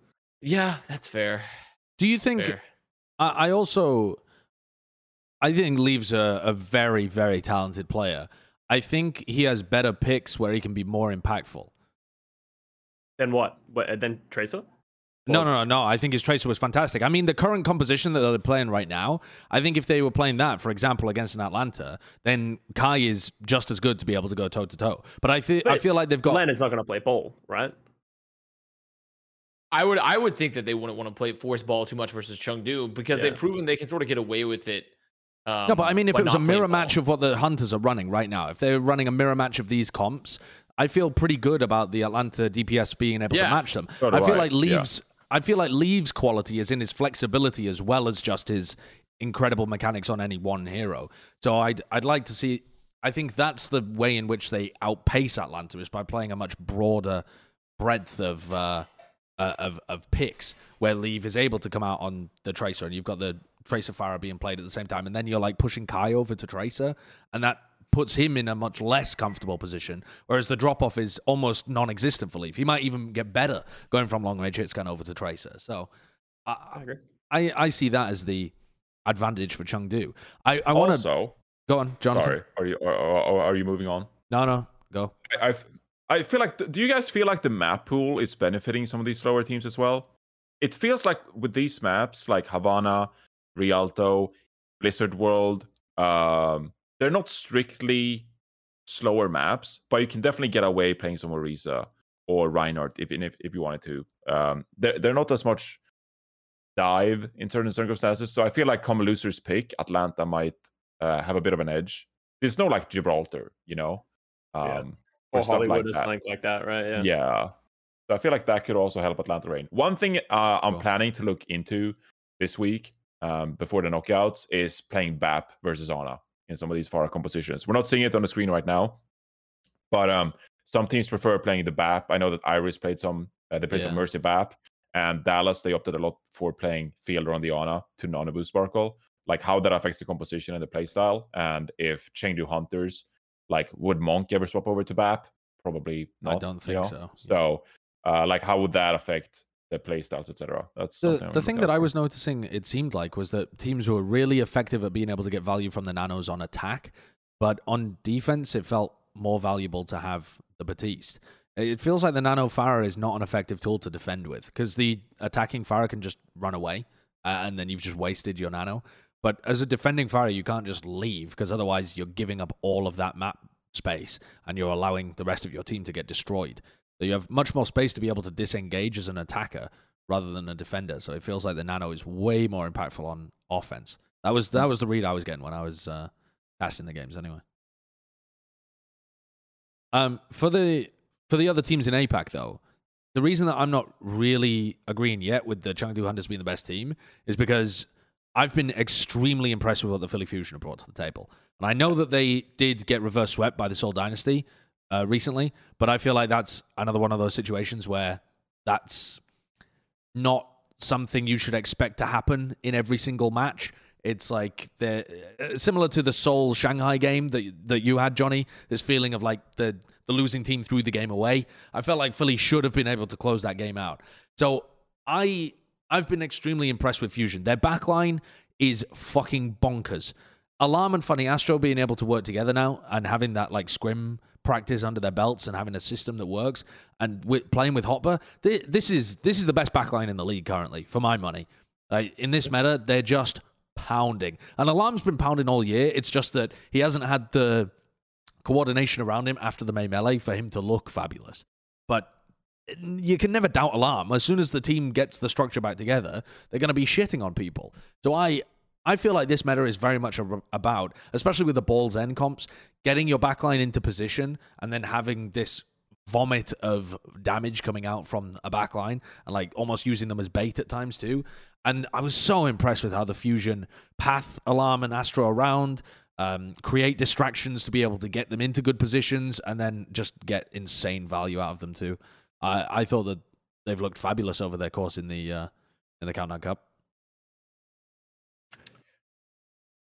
Uh, yeah, I mean, I do think they're really, I do think they're really good. I think Hotba continues to impress me compared to his previous seasons, and where I thought he was at as an off tank as well.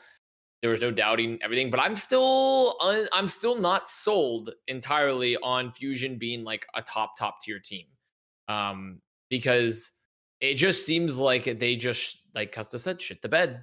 They just shit the bed occasionally, and like uh, that's the big thing. Do I think they have all the pieces there to make a deep run? And have shown this stage at least that they can compete. Like, yeah, but when I look at when I just look at some of this the scary, just how scary Dynasty have been at points playing slower based meta, and also obviously Chengdu is like very, very like still very, very good. Um, and then I look at Reign and the ways that they kind of felt like like I'm just and just how good they currently look and their DPS duo being ju- honestly insane. And I think having the rookie of the year with Pelican on it, it's just I don't know. I'm feeling. I'm just. I, am not sure about Fusion. I feel like okay. if Fusion makes it, I'm gonna get a lot of shit from Fusion fans. I know I will. they, they like we've we've we established a long-standing uh, repertoire. You know, little little back and forth me and the the Fusion fans, but I'm just not seeing them going deep. This. How do you? It. How do you feel like Carpe and EQO stacks up against some of the other DPS duos, Sideshow or Custa? I, I definitely don't think that their strength is in their DPS, and I think that they oh, really I, I, don't think so. No, I think their strength is absolutely in their backline and with Hotba as well. But I do think that um, they've been they've been good, and also Carpe's Hanzo has looked way better recently than the glimpses of it in the past. He's always said it's been one of his best heroes. I've never really seen that demonstrated in matches in prior years, or, or even like at the beginning of this year. I think he tried to play some of it. I can't exactly remember, but in this stage, it has been kind of popping. Uh, the reason that I'm not huge on them as well is because we sometimes see them make weird moves like trying to force EQO on the Genji, and I I'm not all the way there on the Sombra play from them yet too. I think Fits completely outplayed them on the Sombra towards the end of this series. I think that, you know, obviously Lip a better Sombra in the region, though he's not going to actually be in the Countdown Cup. But I, yeah, I, I think that their strength is in their backline rather than their frontline this time around. I agree that I think the weakness is the Sombra for the Philadelphia Fusion. EQO, he has like he charges it really fast, but he I think he's just a risky player when he plays that Sombra. Like when they lost this series to the Seoul Dynasty, he died a lot first. He was just getting punished by the Seoul Dynasty. But I my I think EQO has been playing better than I almost than I've ever seen him play. Like he's been really good so far in this Countdown Cup on multiple different heroes, and that's what I like about it. My concerns with the Philadelphia Fusion come to yes, them playing the Genji and like forcing some weird picks. Like they played like Genji, Sombra, Zarya, and it's just like our neutral completely sucks, but we're gonna ult at some point, and you're just gonna lose the game, and it worked for them, right? So I just I don't think they're well rounded as a team when they're going to be able to beat all the best teams consistently. I think they can beat any team in the league. Can they do it consistently? Absolutely not. And I also think the Hotba Zarya is a massive asset for them because I think it could work really well against the Atlanta Reign. But I think how is that going to work against the Chengdu Hunters? Like when you have a team that is just permanently playing Pharah, that is a win condition that they've been leaning on all Countdown Cup with Hotba on that Zarya. If he gets forced to play the D.Va, they're going to have to completely shift the way they're playing the game. So yeah. I don't know if they're going to be able to make that transition in the playoffs. I think they'll go far, and I think they'll do well if they can, you know, get top two. If they can like qualify for Countdown Cup, they have to get over Seoul or Chengdu. But I, I just can't see it. I sadly, I think they're probably going to end up like a second or a third again, if I'm being honest. Yeah, I, I the, the the, the Hotba Zarya. While we're on that topic, sorry, Sideshow, yeah, I know I'm interrupting no, on, a lot here. Um, it is one of their weaknesses, in my opinion. Not that it's bad by any means. It's like lights out. And if you watch Hot Hotba's POV on the Zarya, it's phenomenal. Like his damage output and the plays he makes, it's incredible. But as someone who watches the game analytically, I just know that they'll get exposed somehow. Yeah. Some team is going to expose Hotba's uh, Zarya play and find either a counter strategy or a play style that neutralizes some of the impact he's having, and they'll be forced to swap over to the D.Va somehow. It looks amazing when it works out because the old cycle between the EMPs, the Graviton yeah, Surge, yeah. you play so aggressive. Teams are not used to playing against the Zarya. It's just like so aggressive in your face, especially with the Discord Orb as well. Like it's so hard to play against, and when you get rolling, it looks like you're in the best team in the league. But I feel like the Chengdu Hunters or the Atlanta Reign, they're going to find a way to render Hotba useless, and then the Philadelphia Fusion will be struggling to find themselves in a comfort zone. If they play the Orisa D.Va, I don't trust them at all against the Chengdu Hunters. Or No, I think that's. I- fair. I think I, Yeah. I definitely think that they've got a hole in their, their squad in terms of like playing those Orisa comps, the slow comps. It's not something that they've really gone for. It doesn't play to their strengths. But I think that they'll be fine if they just have to shift Hotba over to D.Va because that was what they started out this stage playing. Right, I'm a, I think I think that's what they began playing against the Shanghai Dragons, and Hotba looked great when he was playing the D.Va too. So I don't really have the same lack of faith that they could make that pivot. I think that small pivot would be perfectly fine for them. The the big pivot of like now we have to go and play slow comps with like back break backlines and an Orisa in the front line. Yeah, fair enough. That that I think if the meta does go in that direction for the Countdown Cup, they're kind of kind of screwed. But I I, just, I did just want a moment to uh, to point this out as well. I tweeted about this earlier. If Fusion hadn't been reverse swept in this series, they would have ended 11 and 5 in a tie with the Seoul Dynasty, right? But instead, now in order to get a playoff spot in the East, they have to win the Countdown Cup and Chengdu has to lose to Spark or Valiant. And the other APAC team has to not win any points in Hawaii.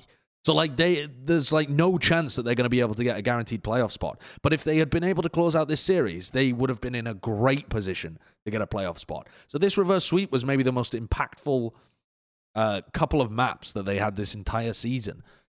Despite how poor their June Joust and their Summer Showdown were, if they could have just you know pulled it together in these final moments when they're looking their best, they would have been in a great position this year.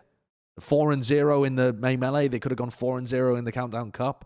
This team could have found a playoff spot. Now, in order to even qualify for the Countdown Cup, it's very likely they'll have to play against Seoul again, because you'll have like Chengdu at number one playing against N- uh, playing against Spark or New York, I think, and then in the middle you'll have Philly playing against Seoul.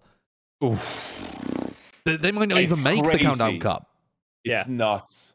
It, there- there's two spots, but like a Seoul Hunters and uh, Philly, I think any any two of those three could go, and I wouldn't be surprised at all. Like it's so up in the air, and as you said, the implications for Philly is just so much higher than anyone else. If Seoul does well, they lose. If Hunters do well, they lose. So even if they do manage to make the Countdown Cup, they still need to best their counterpart who from the East as well uh, when they get to the playoffs. Yeah, it's uh, it, it just feels impossible that they would be able to get that guaranteed playoff spot. But I, I do I do feel like Philly are peaking at the right time though. I think that this this is definitely adding the the hopium to the Philly fans. It's not just some random bullshit of like they. I don't know. Uh, It really does feel like they've got their pieces clicking together, and I'm seeing glimpses of that team from last year. yeah, I agree. I- I'm trying to There's get a rise out of a again. vast. There's the train. Dude, the train is there don't- again. I, I don't know. I, I don't know where this train is. Okay, there's a train station like a mile that way, but other than that, I don't know. Uh, I mean, the rise that you're gonna get out of me is that like I legitimately, I'm not even like disagreeing entirely. Honestly, I've had my fun with Fusion fans. Like I was tired. Like Fusion fans were straight on the copium for all this year, talking about we're so good, blah blah blah blah blah, losing left and right, like whatever. Like now they legitimately do look good enough to where they could like have a real shot. Like they can go to Right. play-ins. Like they might not get the playoff spot, but they can get the play-ins. I think. Um, like 100%. I, I don't think that's like an unreasonable take at all for this team is to like beat Chengdu or Seoul. Do I currently believe right now at this moment in time they're going to get a guaranteed playoff spot? No, I don't think that's going to be happening. More than likely, can they win the Countdown Cup? Uh, I don't think that's going to be happening either. But do I think they could have a good postseason? Yeah, but to me, I'm just they don't they don't look they don't give me the pizzazz currently. You know, they're not giving me when I go to TGI Fridays and I get the loaded potato skins and I look at that shit and like, yeah, that's gonna pop, right? Them, they're a sad, they're a sad fry. They're Okay. like a they're like a fucking I I don't know, they're like an in and out fry currently. Like they'll get the job done. oh no! They'll get the job done. But do I think they're gonna win any awards? No. I. That's In-N-Out tragic. fry. That is No. tragic. In and out fries are awful. Uh, okay, well, their opponents, the salt, what? They're fucking dreadful. They They're- you- so bad. Have, you- That's you the been only in. LA for No, too long. have, not. have you got them There's a well charm. done? You can There's get charm well done fries, and it gives that little bit more crunch. Well little bit done. More... They're just they're burnt. They're just burnt. No, they're, they're so dry. burnt. They're, they're, they're well more- done for an In-N-Out fry. I'm, I'm just throwing a stick on the fire, and I'm Well, eating no, the no. charcoal. Well, because the In-N-Out fry, the, the biggest weakness is it's just so fucking floppy, and it, It just is, doesn't yeah. feel like it's got that Feels like crunch of the fry. Exactly. Well, if you well done it, it's obvious. Like it's like yeah. So it's rare, right? Let's say In and Out fri- fries are rare. We're going to talk in meat standards, okay? In and Out fries are rare, okay? Just through default. If you get them well done, it goes to like a good medium rare fry, which is just a good fry, right? It's not like a normal fry. That why you do well they done and then require their to- consumers to tell them how to cook well? I and don't also, know. it doesn't change the fact for me that I find them to be very bland. Yeah. find their fries to be That's very fair. br- their their fries are very bland. That doesn't fix it if I if they're crisp. I don't All even right, know why well. I'm defending them. I also agree they're mediocre. I just wanted to fight. Seoul Wanna Dynasty. fight over it. Are Seoul Shanghai Dynasty. Dragons the McDonald's fry of the league? Coming up next. How would you describe the Seoul Dynasty fries? Who are they? and 7-Eleven? I don't fucking know. No, no, It no, does not have fries. 7-Eleven does not have fries. I don't think they're a brand of fry. Their Seoul Dynasty is the oh. 2 a.m. drunk as shit fry because in the playoffs, when it They're all matters, when you really want them, they're really good. And that's what I think about Seoul Dynasty. When you put their back against the wall, when you get Profit and Gesture in the playoffs, that's when you can make a work. And that's what it feels like. It feels like Gesture's got his finally got his ramped up. He's like, oh, we're close to the playoffs. Time to start playing well. And that's what he I feel like Gesture is doing. And Profit's just always going to ramp up at that point as well. So Oh, I, I think they're in a really good spot right now, but they have stiff competition in the East, as we've already talked about. This team is sneaky well rounded. They play a bunch of shit. They play the ball comps, they play the Orisa comps, they play the Winston comps. They look competent at all three of them. Fits has been popping the fuck off on long range hit scan, and his Sombra has been looking excellent. I think his Sombra was one of the primary reasons they won against the Philly Fusion in that in that reverse sweep. Plus, just the diversity of the comps that they play. Just, uh, Profit's always going to be nutty. This team is this team is good. They are. I. I still I'm- don't feel confident about predicting them to do anything in the Countdown Cup because, like I said, they have to face Philly again. So, like a coin flip, who wins that game? But whoever wins that game, I do feel good about. Like, I don't know who is actually going to be able to take that, the qualification spot, into the Countdown Cup. I think whoever wins that game is going to win it personally, but uh, it's a hot take. What do you think of the backline? Because their backline for the Seoul Dynasty is where I have my biggest issues. I think Creative was good prospect coming in, but he's been up and down. And I've always never really been a big Anamo fan, but I think Anamo has played well in the Countdown Cup. But do you think that's going to be enough to get them through I the view playoffs? them as I view them as opposite Philly Fusion. Whereas Philly Fusion, I'm like big on their back line and their front line's like, all right, you're getting the job done. For the Seoul Dynasty, I'm like, fuck me, I'm in love with this front line. And then the back line's like, shush, shush, shush, just stay alive. Shush, shush, shush. Wait for Vincent Profit to win you the game. Shush, shush, shush. Oh, you want to play Orisa comps where you can play, you know, the, the BAP and the Ana? Yeah, yeah, yeah. Go for it. Stay alive. That's that's how I'm Yeah. thinking uh-huh. about Seoul. And I don't think the quality of their team in terms of like the individual pieces to you Animal Creative is world class. I just I just don't. They're not world class players in terms of the overall season and their individual performances. No one would have them up there as like best off tank, best backline, whatever. But they're fucking getting the job done. And they are being flexible enough and understanding how to play enough of these different comps that they have various different answers and looks that they can throw at you. I'm gonna say something that some people are gonna hate, specifically Johnny. Seoul Dynasty are just better Washington Justice to me.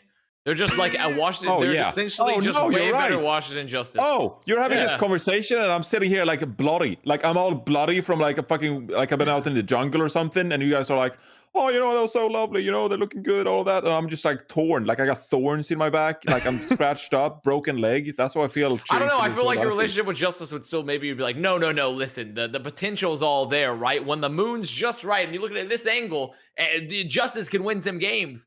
But I, I do think that this team is pretty much hard carried on by the Fits Profit, and like when Gesture shows up, I've been, I've honestly, I've, I've kind of still been on the Marv one ball as opposed to the Gesture ball. No lie. I do Really? think Gesture. Ha- I feel like when they're, especially when they're when they're still trying to force Monkey or the Orisa, I think Gesture is great, but I don't love Gesture's ball still. I don't I think prefer the- Marvel's ball prefer- is that great either. I've I, not been I- impressed I don't think it's that when I was great either, but. I prefer it to the gesture ball at times. Is the thing, and so, but they definitely live or die by profit and fits a lot of the times. And I feel like also Orisa comps for this team are great because it's like you talked about sideshow. You want Anamo and Creative to just be the redheaded stepchild, but they're just sitting there silent. They're just there. they're hanging out. They're just there. They're not. They don't require much. Seen but not heard. You know, you just want them, you want them to stay alive so Profit and Fits can pop the fuck off.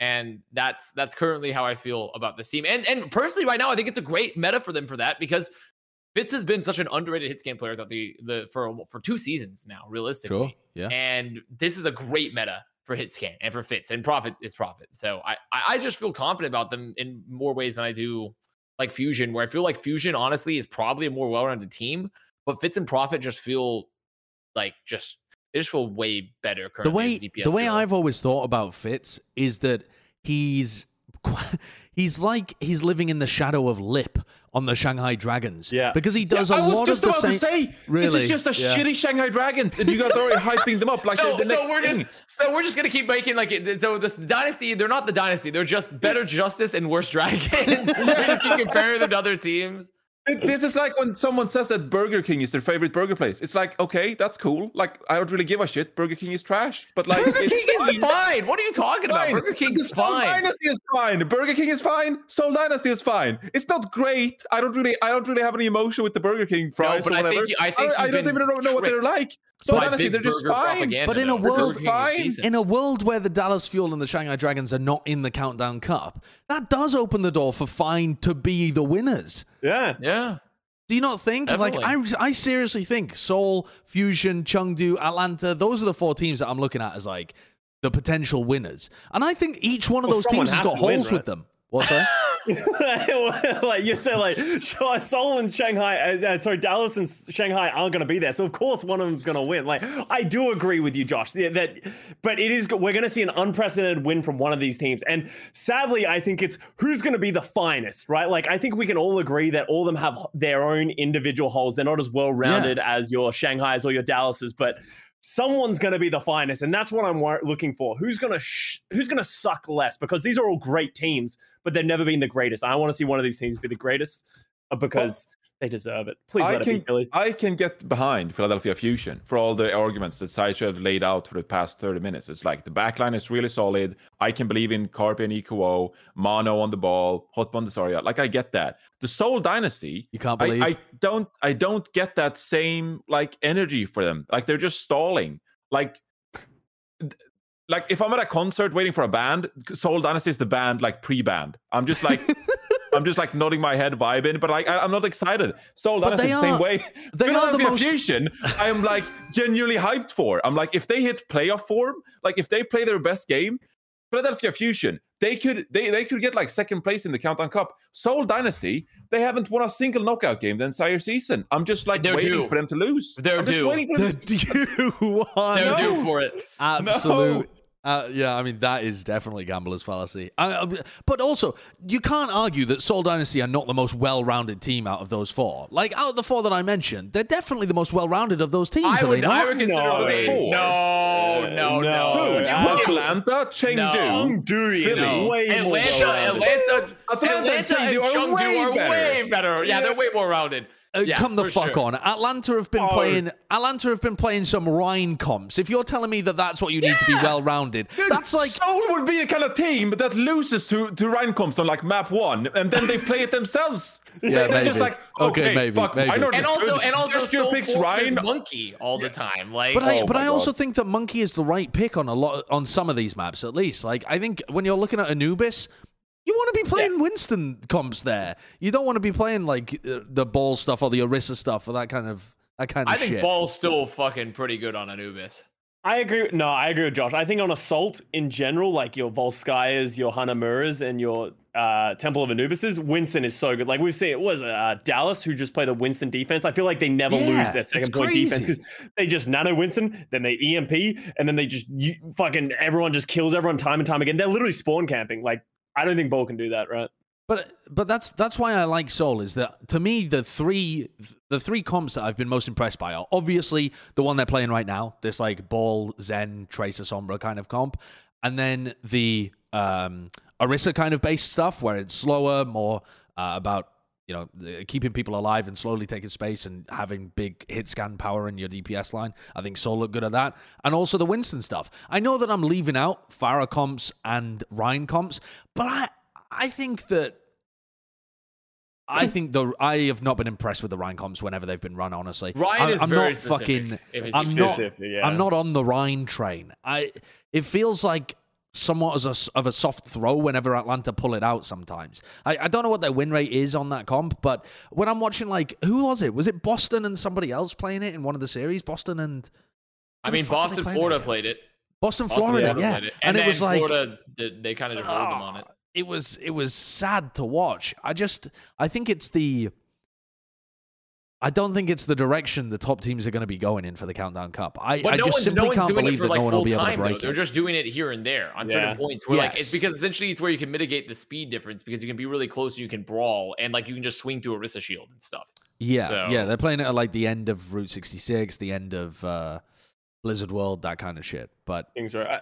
I, I think it's just Super and Gator have just had a fucking meme and they're just like, yo, if we play Rein, people might follow us. And they just started playing Rein and now everyone's just like, yo, Super and Gator did it. We can do it, right, guys? And that, now the Reinhardt's a thing. Like, I, I genuinely don't think it is very good other than those specific points that you guys like highlighted as well. I don't think it'll work, work against the East teams. I don't think it will. I really don't think so. All right, okay, let's move on then. The the other kind of area that's in contestation for the East is the play-ins mark, where it's essentially a two-horse race between Spark and NYXL. So my question here is, can New York actually make play-ins? They're, uh, if we bring up the standings, I think they're like one point behind the Spark or something like that. Um, what do they need to do here? I have not looked into this whatsoever because I really just don't give a fuck about the Spark. And NYXL Uh, have been decent recently, but I just simply don't care who makes it into the play-ins. Pretty similarly in the in the West as well. I don't give a fuck if Toronto or Boston or whatever in the in the West. I don't won. think It's only NYXL that's can beat them. I think They need to lose. They need a league point and Hangzhou to lose.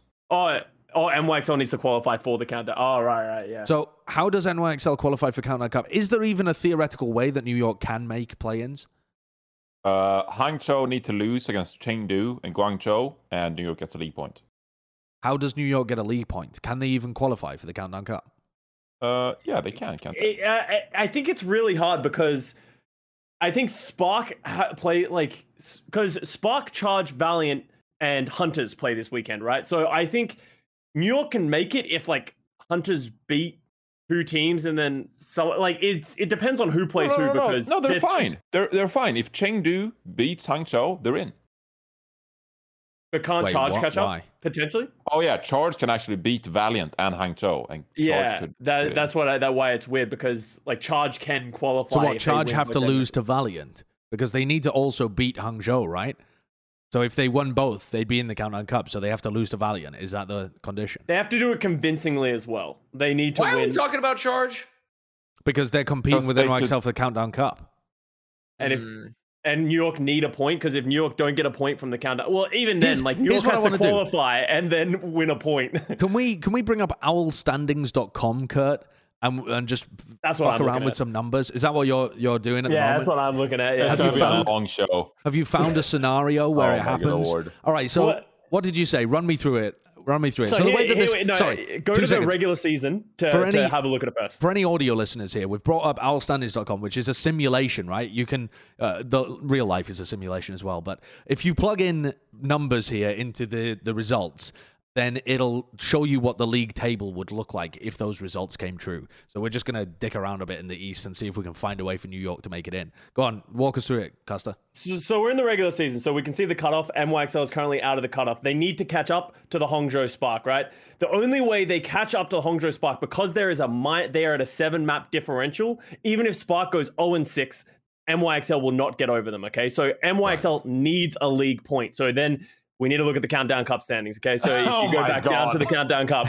Oh they then God. have a two and two record with a zero map differential. Okay, so they can do it if Charge wins two and zero, and then Charge doesn't beat both the Spark and the Valiant. Because if Charge beats both the Spark and the Valiant, they go two and two, which is equivalent with Excelsior. But they also need to do it with a plus more, um, uh, maybe more than a plus four or equivalent plus four. I don't know what their head to head is, but they would need to do it with more than a plus four to then knock NYXL out. And then after the NYXL managed to scooch by because the charge shit the bed, they then need to qualify for the Countdown Cup above Fusion Soul and the Chengdu Hunters, which we just said are phenomenal teams. After they do that, they then need to make sure that they make it through uh, don't come last in the East uh, count uh, sorry in the Countdown Cup playoffs, So it's not and then possible. they will get one point. so it's not Well, possible. Hey, never say never. Hey, but Abbas was just talking about if you look at the moon the right direction at the right time, yeah, the right Yeah. year, it could happen. True. But They're it's not bad. what do you They- they mean they're look not good. bad? They're out. NYXL. Doesn't fucking matter whether They're- they're, good they're or not. They're out. They're all right. Okay, but they're they're pretty Keep much Flora around for next year. You know, they're, they're in a very similar times. scenario to the Florida Mayhem, where uh, well, actually, they have even less of a chance with the Florida Mayhem by the You know, Florida of it. Mayhem definitely has a way better chance. I would Yeah. feel. Uh, It's in their own hands, at least for the Florida Mayhem. It's not for NYXL.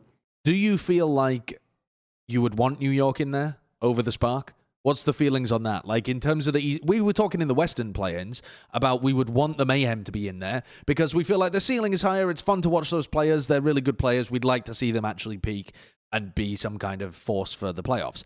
What's the thoughts on New York? Would you rather see Spark or NYXL? I'd rather see New York, but you guys are the Spark Sims. Well, I I I, like- I was a can Spark sim at the trade beginning of the season. Can we trade Shy to New York, and then I will, I'm happy with New York. Yeah. Going. I want to see Shy in the playoffs. I don't really care for anyone else on the Spark. Yeah, Okay. I could live with that. I could What live if- with that. I feel like Spark has beaten me into the dirt. I'm done talking about them. New York, it's your chance. Your new kids on the block. It's your turn now. It's Do you not turn. think that um, Shy from the June Joust is attainable again in the playoffs? Like the way he played the Echo in the June Joust um, and the other heroes? Do- do- are you guys completely out on the Spark? Do you think they're just like I- waiting to die? Here's my take. I think Shy. Um, this is very small sample size, so it's kind of a hot take. I think Shy is the best hit scan in the world, just from what we've seen from him what he did in the June Okay. Joust. I legitimately believe that he's like, if you go back and watch those matches that the Spark won in the June Joust, literally just Shy shooting at everyone, really, Yeah. really good. The fact that he wasn't fielded in the May melee from the beginning is just baffling, and I can understand why maybe the coaches didn't get it given a good run. I'm not sure he turned I think- 18. Was he? I, did he only I thought just he was 18. 18? I thought Oh, he was don't know. eligible the whole time. Oh, right. I, sure. pretty sure he was eligible the whole time. Um, but yeah, I, I He think was. Shy personally is one of the things, and one of the reasons Spark haven't looked as good in the last two tournaments is because Hitscan hasn't been good. So he- he's he can play a fine Trace. He can play. I actually don't know if he plays the Tracer or the Sombra. I think he might be playing the Sombra on that team. I think Architect plays the Tracer. Uh, he plays Yeah. the Sombra. Like that's not a carry hero for the most part, at least not for a mechanical player. So I think that's the woes of the Spark, and I agree with Atla- uh, with Avast. I they've just burnt me too many times.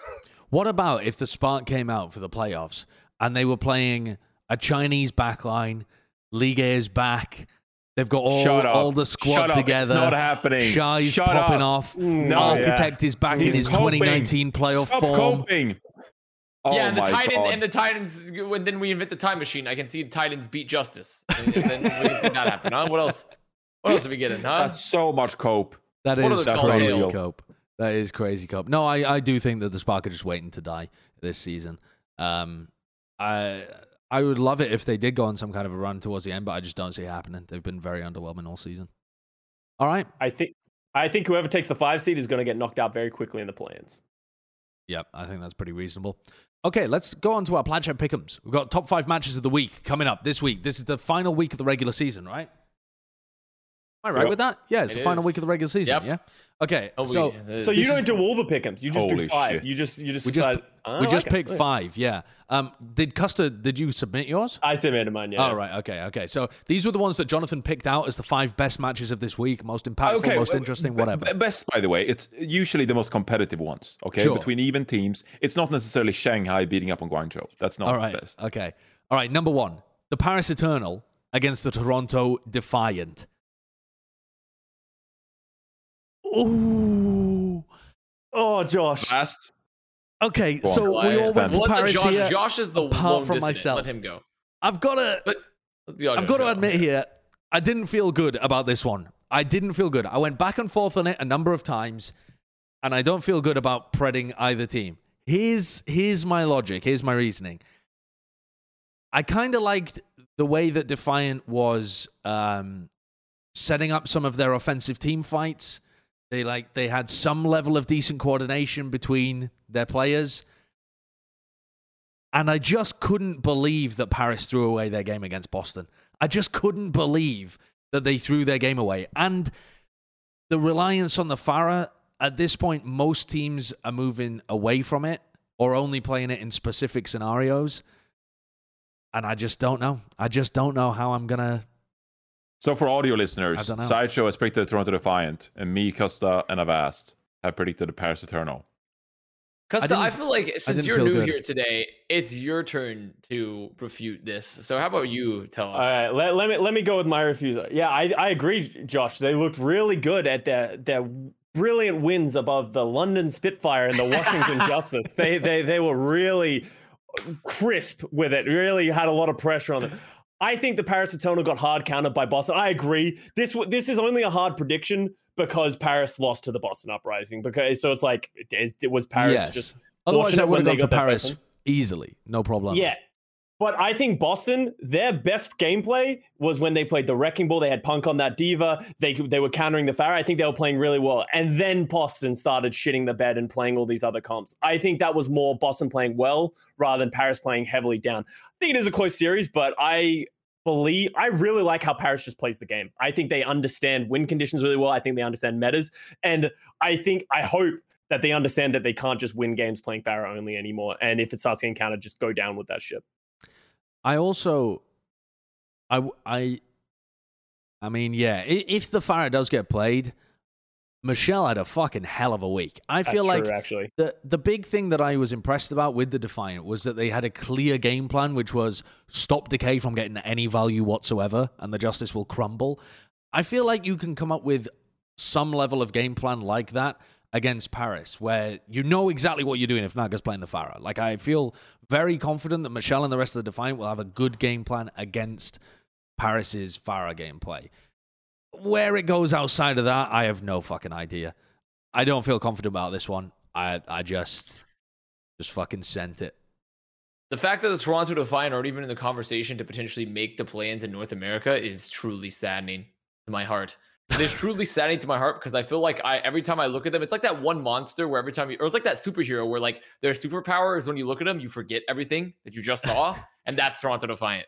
And like that's that's been their entire season for me. So I Toronto just- have had that I in agree with previous years Custa. as well. They've been maybe the most boring, like least talked about organization in the whole of the Overwatch League. But it's even worse because they used to do some funny shit. Like they had like the Ivy grab or whatever in like season two. Yeah. Or so, and, like they had some funny shit happen, and then uh, but this year it's even worse because their roster is legitimately looks and coaching staff should have been pretty good, and it's just like it's just black hole of sadness.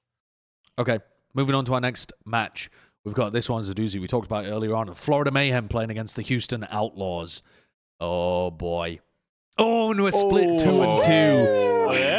Custa and Sideshow going for the Texas team. And it's Avast and Reinforce simping for Florida. They have one win in their last nine matches, but Jonathan and Avast think they're going to do it again. All right. All right. All right. I think Houston Outlaws are in a very tough position when it comes to uh, compositions and figuring out what they should have going for them. Yes, it, it was week one. All the teams were up in the air. You know, it, it's week one of hero pools, especially when teams look the most lost. But the Houston Outlaws, I'm not confident in them finding their groove, being able to counter pick opponents or get comfortable to the same degree that Florida Mayhem found themselves in week two. Florida Mayhem, they clicked. They looked good on multiple compositions. BQB and Yaki, they fucking fragged. They were amazing.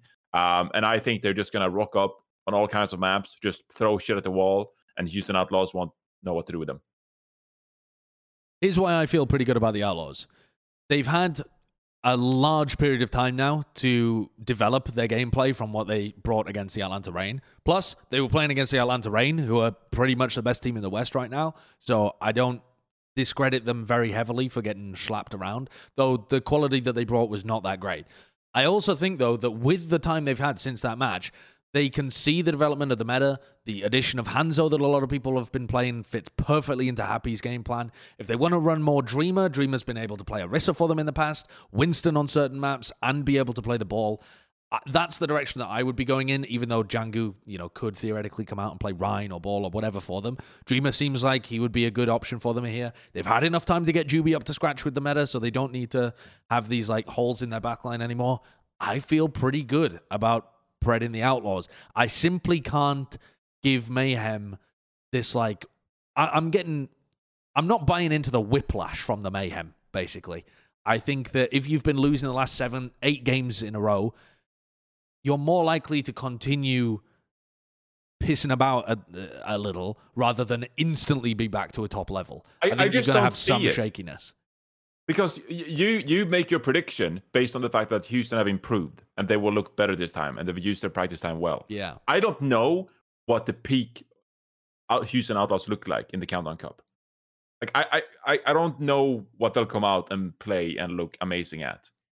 They can look I- good at things, but I feel like for the Mayhem, it's like. But so far this season. Houston have been by far and away the better team. So if we just go back to any kind of season average or even season peak, Houston win. I, I just think it's In a terms good of meta form. for them.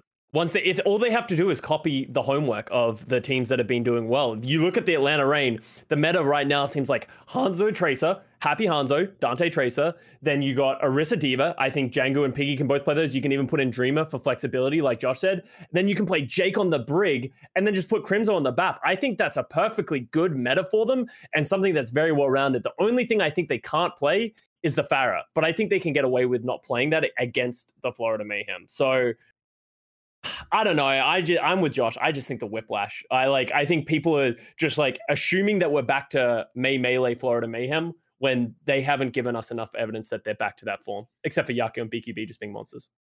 Which they are. Um, They are monsters. They Yeah. might just simply refuse to Houston, they don't copy homework. They do some cutesy shit. They come up I with a new math, and they're they don't do that. They play Brigitte Moira. They play Bap Brigitte. They play Bap and Zen, and they lose the video Jake game. Mercy. I mean, the jersey is the le- the jersey is the actual least offensive of those because it like served a synergistic purpose. The Yeah. other ones were literally just like, I do not like.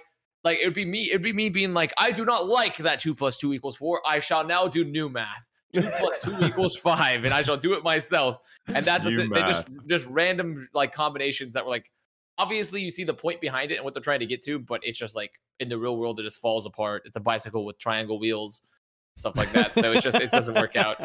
So that's I just don't Okay. believe in it. All right. Well, the Houston Outlaws uh, feature in our next match of the week because it's incredibly important. Again, it's the Gladiators playing against the Houston Outlaws, and I feel like, okay, Oof. all right, we're all going with the the Los Angeles Gladiators in this pick.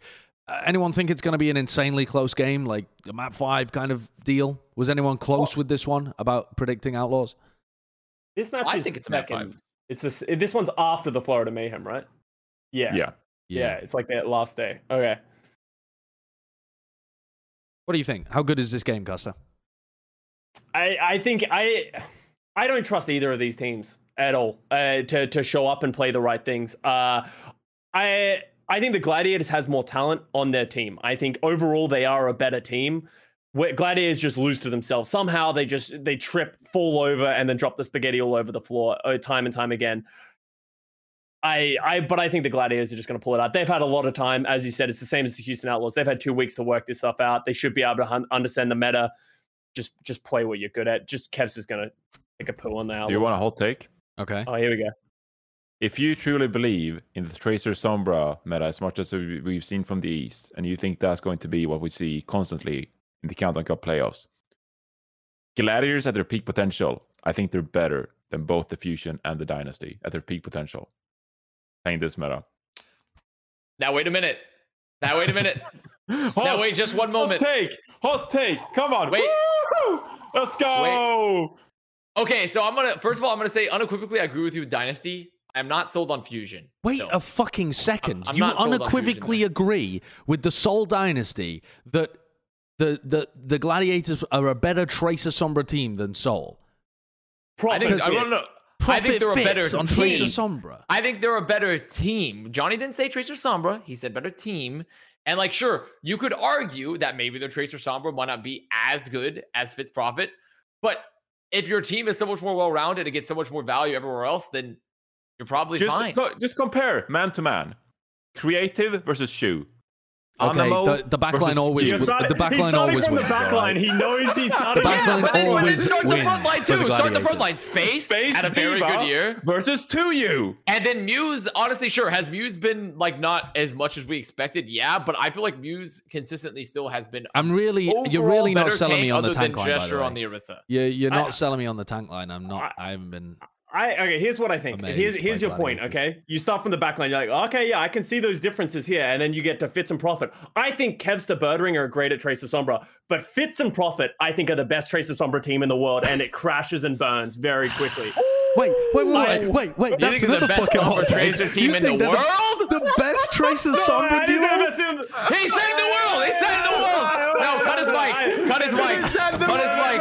Okay, no, cut- cut the mic, cut it. I need to bleep that cut. I need to.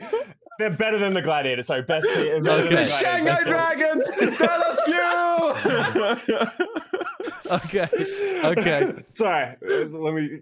All right, all right, all right. We've we've all had our fun. We've all had our fun. don't come at us in the comments. These are the hot takes.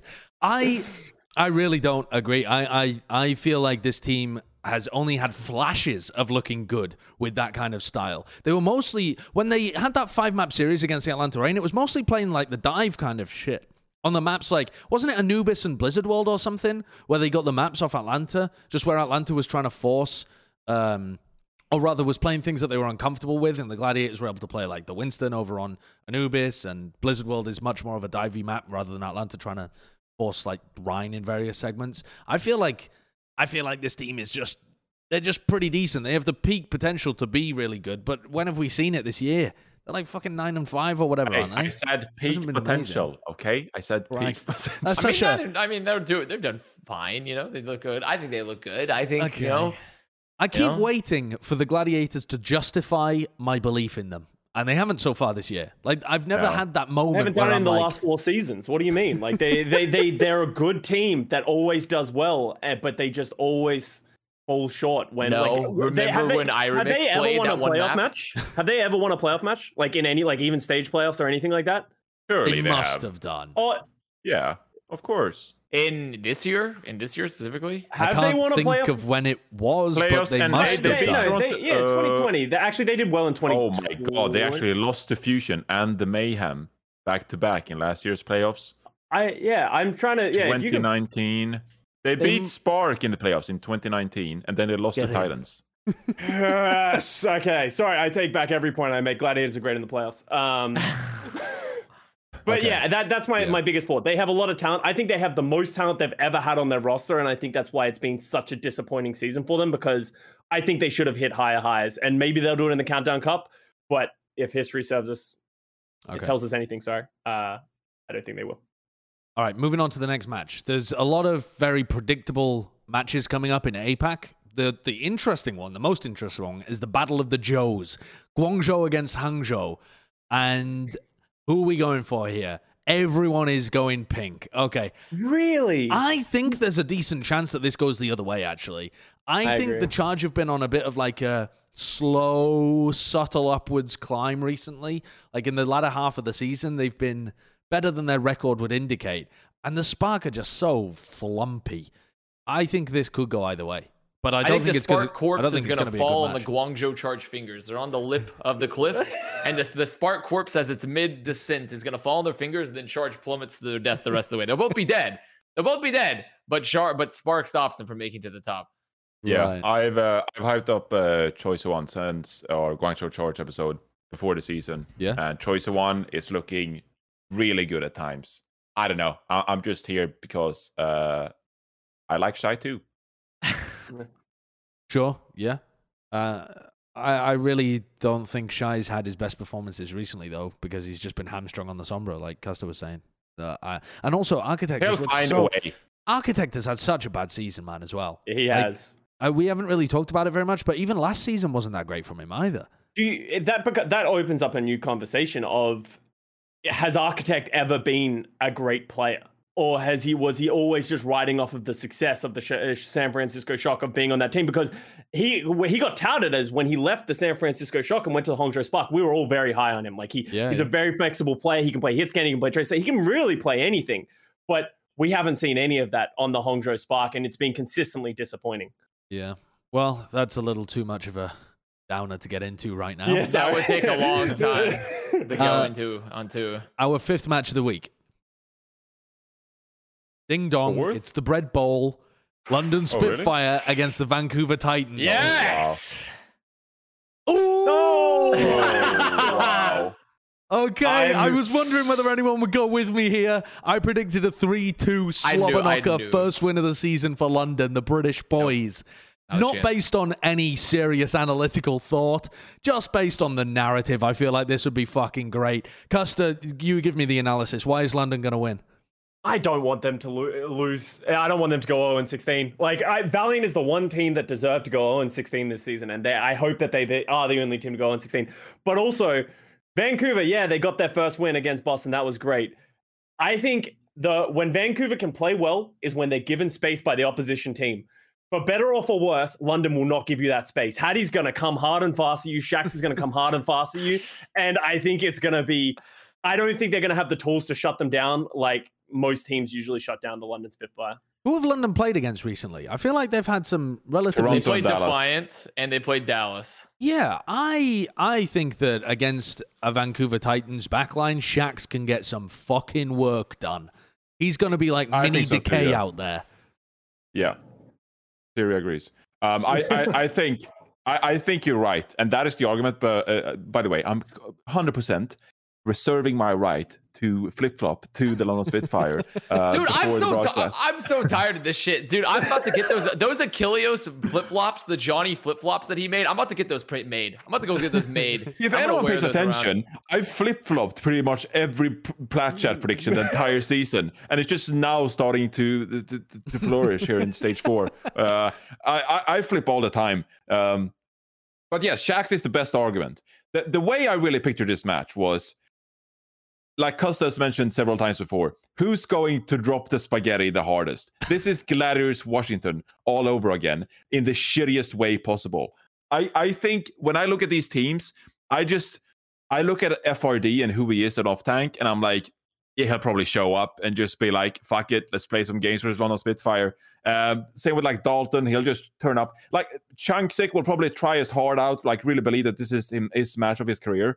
And I just see like Hardy bumping into walls on Wrecking Ball and just accidentally rolling off the map. I just feel like Vancouver Titans will Come will show show Come up to this map and just like have a carelessness that the London Spitfire will end up like just dropping the spaghetti because they're overthinking it. They're trying to art. Yeah, When- I think Titans they're the masters of the carbohydrates at this point. They can't drop the spaghetti. They know they know their way around some carbs. Like there's just no way they drop the spaghetti now. On top of that, Titans have tasted victory. Spitfire, they're still in the dark. They're in the pit, like in Batman Rises, like the, when the Dark Knight Rises, and he's trying to climb out after his back's been broken. There's not a chance.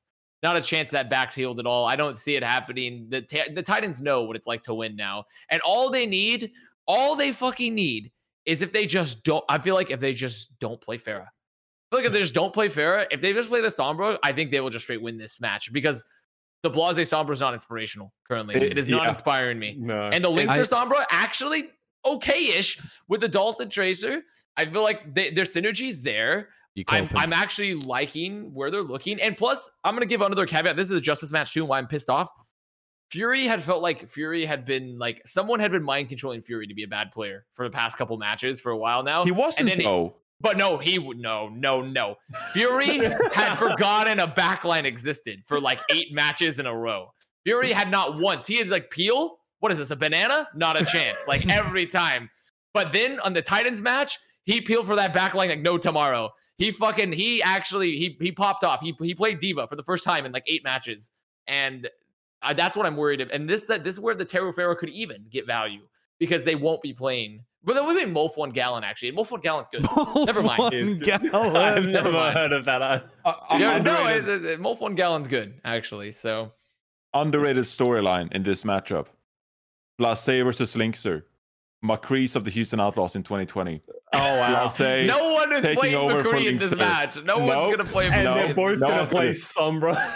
Linkzr didn't feel like he could pull out the McCree for the Houston Outlaws. Blase was forced to take his job. His reputation was down the drain because Blase couldn't play McCree for shit. Here they are in 2021, squaring off against each other in the Bread Bowl, taking revenge for their feud on the Is this the Outlaws. Bread Bowl, by it the was way? probably not a feud, by the way. I'm It, just it making shit really, up. I don't know. I wanted to get your input on that. But is this, can we really call this the bread bowl when breadsticks have already been achieved in back to back games at this point? Yeah. Yes.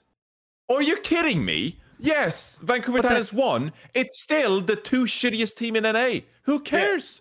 Eh, Okay, here's what's That's nice true. about the bread bowl and why why we can call it the bread bowl. We're not allowed to call it the toilet bowl on broadcast, so we can call it the bread bowl, and then people will understand that what I- we're uh, doing yeah, here. So yeah. I think that's Yeah. nice. What? I really thought it do was- wish though that London oh. played against Valiant in Hawaii for the Countdown Cup. You know, I really hope like it would be it would be a great joy of mine if Vancouver had not won against Boston.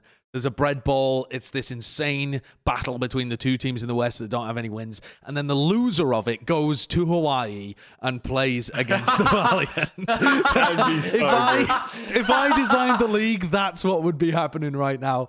And That would be so So funny. rude. and if they tried to forfeit so the game, we'd just keep postponing it, and they'd be on the hook eventually, and they'd have to turn up. Yeah, I, I, we should do that Uh. instead of giving players like ten thousand dollars for winning those Zen one v ones. We just put fifty grand on the line, and they make the players care about it. That would be Yeah. a great idea. Yeah, put uh, yeah, put as much money as it takes for London to wake up and decide they want to go to Hawaii, and God, that would be funny. I think that would be amazing. I think that would be superb. By the way, I just looked at the schedule, and it looks like me and Bren are, be- are going to be casting that game. London Vancouver Oh. is going to be me and Bren. Uh, by the way, the Oh, day boy. before it's going to be London Paris, which is like Yeah. the EU battle as well.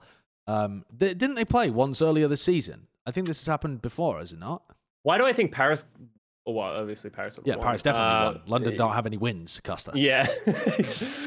But I think this Um, already I- happened recently, didn't it? No, They Paris they and played them in week 11, and Paris three won them. Yeah, yeah. So, all right, we've got the battle for EU, and then we've got the battle of the bread. I love that. I think that's going to It be. is so funny. disappointing that they're not winless and that the breadsticks have been achieved at this point. But I feel like, to me, it almost gives it gives a greater stake here. Where like, like is London truly that tra- it, like because to me this is like the most tragic story of all time for Europeans. Where it's like British Hurricane, they're in, they're here, and now they're at the last match of the season versus the team that has only won one match and has gotten the breadsticks now twice, and now they have to prove. Like it's made it more tragic almost to where if London were to lose this, it would truly be a, this would be a tragedy uh, on scale of the tale of fucking Eagle Gaming. Would be the, the tragedy. All right, well, I think that brings us nicely on to Bren's player of the week. I I've spoken to Bren at length about this. At length. At length, we had many discussions. I would love to pick, you know, a player that did well this week, but I just can't.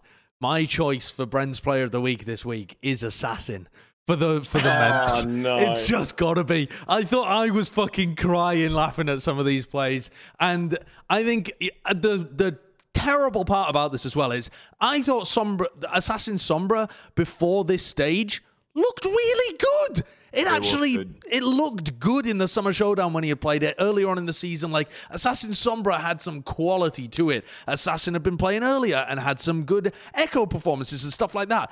And it just feels like in the Countdown Cup, he lost the fucking plot. Like he just got Men in Black, Men in Black wiped, and his just brain has evaporated from his body, and now he just doesn't understand how to play the video game. But he did have some moments against the Vancouver Titans, who posed no threat to him and applied no pressure, and maybe that'll give him the confidence he needs as we go towards play-ins and playoffs. But if we, if we can find the clip of the Assassin EMP, I'm just ready It's to. disgusting. I'm ready to I- watch it again because it was so good. it feels like in the in the break, the coaches were like, "Okay, here's what you're gonna do, assassin. Go watch Lip play Sombra," and he's like, "Okay," and then he did it, and he comes out, and they're like, "No, not like that. Like it, how he does everything else other than the EMPs, because like it, I don't know who told him that trying to solo EMP a tracer." Was a good idea. How many times did he try and solo EMP a tracer? I think Yeah. it might have been three times, and he didn't hit it once. Yeah, it it is. It's like he's trying to play an extremely good Sombra, but then he just. I mean Oh, that Dog. is that one, just that one is incredible, that isn't it? worse or better than the Ilios EMP? Can we see the Ilios EMP as well? That was The Assassin Ilios as well, EMP wasn't it? On light, it, that yeah, it Oh, was Danteh. it was the bet- versus Danteh, and that's where the the Mimp Yeah. was The, the best I think. part about that EMP, I find, is that his teammate is looking at him. Doing it. like we're not at a free cam. It's one of his teammates turning around, seeing him just like fucking T pose in the air, like, and oh my god, it's. it's- No wonder why Decay fucking ran out of that room Yeah. after the match. he saw that and was like, "Fuck me." God, i will I'm tell you what though, if Assassin had hit that EMP and it had landed onto a spire, and Decay goes in and he gets the one v one kill, oh, that's oh, no, everyone's- this- Oh no! Oh, Oh no! This This is bullying. I feel bad. This is Yeah. bullying. How have we come to this point, The thing Joe? is, though, he is a good player. It's He just he's fucking lost the plot in the last couple of weeks. He's got it's got a it's got a case of the yips, but we can get over it. Yeah, It's fine. Maybe. I hope he can. I mean, I someone so. needs to help him get over it because it is the the reason I've given him the player of the week though is because he isn't just a trash player. He's a good player that's lost his form, but the way in which he's lost his form is so fucking funny. It really is like so entertaining just watching Assassin play, and I, I don't know. I love to mold. And the, he's given me the perfect opportunity to mold many, many times so far this week. I- So. If you said to, to that point, just to like understroke, like how you're right. Like if you told me before the season that Assassin was going to be a Rookie of the Year candidate, I would have completely signed me up. Like, Yeah. guys was an absolute beast on Runaway, um, and he can totally fulfill that still. Like he can still be that player. So you know, yeah, yeah, shitty stage. I, I still believe in this kid. I don't think he'd be great. rookie of the year at this point, but I do think No, no, no, but like, he's no, no, no, no. Well, uh, no, they're out. No. No. No. By the way, No. Rookie of the Year is only for the regular season, so they're, they're fucking Yeah. done. It doesn't matter what they do in the playoffs. No, I'm saying the potential. Like next year, Assassin could pop off. Like it, it- it's yeah, fine. maybe. Won't be rookie of the year though. but I True. Also, by the way, this is like the weird tag on because we're at the end of the episode. Uh, Dallas just announced that Pine is in North America. He's here. They put a video out. He's finally here. He's made it. really? Okay, At the literal end watch the of the regular season. Can we watch the It's video? on their it's on their we'll- profile. It's on their We'll, Twitter. we'll have a profile. They put it little conversation then, I think, about what this actually does for them. I am still of the I- opinion that they should never play him. I agree. I don't know whether that's just me downplaying his yeah. potential. If we hit a hard hit scan meta in the in the playoffs, then I think you got to play him. Like uh, Sparkle and Doha just have not shown a willingness to play hit scan. But in unless we're in a world where you need to play an Ash or you need to play a Widow, Pine should Or stay pretty. Yeah, yeah, or a Kree. Like he should stay pretty safely on the bench because there's a lot of things other than just individual talent that take coming into a roster, especially one like the Dallas Fuel, which feels like a hive mind. Like maybe Pine's like brain has not been uploaded to that hive mind yet, and he's just gonna like try and do like triple grapple shots behind Watchpoint Gibraltar again. Is that Tasma? God, That I is thought, Tasmo. I thought that was Harry Tasmo. Hook. No, that's Matt. Yeah, that is okay. Tasmo. That's Tasmo. Wow, man, you guys, uh, you didn't Look at me, I'm what, playing the ping pong now with my of friend. hit him. Oh, there he is. Yeah, he's here. He's made is- it. I, I can't help but be excited. I do, Oh, to yeah. some degree, want him to play. me. It's just that I don't want them to lose with him in, you know? yeah, yeah, it- Yeah, It would be worse for his legacy if they played him and they lost. It would be way worse for, like, you know, the legend of. but it would also be such fitting to the Pine legacy as well to also once again not play a whole season after being signed. Like it's just crazy. Like that's the most disappointing part is that it's just taken so he's done the Jichirin. He's fucking swam across the Pacific Ocean to make it.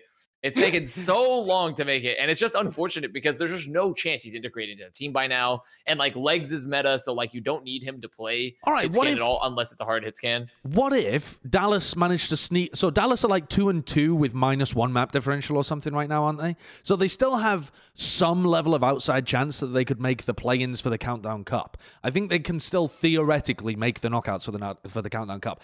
Yeah. Do you do you just sling Pine in? If your oh, intention yeah. is not to go to Hawaii anyway because you want to be focused on playoffs, that's a great way of like soft throwing your games whilst getting Pine some practice and and doing some fan service, isn't it? I'm all fucking aboard that. I'd love to see that. Oh yeah. I think everyone can just agree to play Widow. Let's just both teams agree to play Widow. Dallas will be like, well, if you play Widow, we'll throw. Let's go. Okay, let's go. We're, let's go to the Hawaii. I think I think that'd be great. I like as much as I, I am a very skeptical Pine person. I don't believe that he's going to be able to hit the form that a lot of people think he's going to get to. But I would love to see him to hit it. Like I, I think he's Yeah. such a lovable guy. I think you've all talked to him at some point. He's a really nice guy. He's a great is, player, and he's been around since the since the dawn of time of Overwatch. So uh, yeah, I hope we get to see him at some point. Yeah. Wait, what what are you guys talking about? They're not even playing this weekend. They could be though. No, sorry, not this weekend, but for the Countdown Cup oh. play-ins, the knockouts. Oh, for the knockout. They oh, theoretically could still get in. It's like Oh. it's quite unlikely because they got battered by Atlanta, but it's like it is theoretically still possible. I think some weird shit has to happen, but they could still sneak in in that final slot. Um, I think it relies on like Houston getting owned by Gladiators and Mayhem, something like that, so that they drop out. But yeah, it is it is possible. We have been seeing some long range hit scan in this meta too. Like Kai's been playing a bunch Oh of Oh my it. god, how long is this podcast gonna be, mate? Can we All save right, some all soldier right. talk for next week? Jesus Okay. Christ! Let's say we haven't even hit three hours yet. I don't think. I don't even think we've hit that mark yet. No, Good, no, you're right. good. That's a good thing. You're right. You're right. You're right. You're right. Okay. All right. We've we've had our little fun with Pine. I was getting carried away with it. A final little topic here is just welcoming people to member. Do we have any oh, members true. to welcome? We do. Oh, yeah. Oh, we've got a bunch of giga members and some large members as well. Luke Picard, welcome to member. Welcome to Cuckoo member. Pigeon, welcome to Giga, Giga member. member. Giga member. Thank Giga you, Cuckoo member. Pigeon. Thank you, Pigeon. What's a Ah, Giga Adithya BK, Yeah. welcome to large Welcome member. Large member.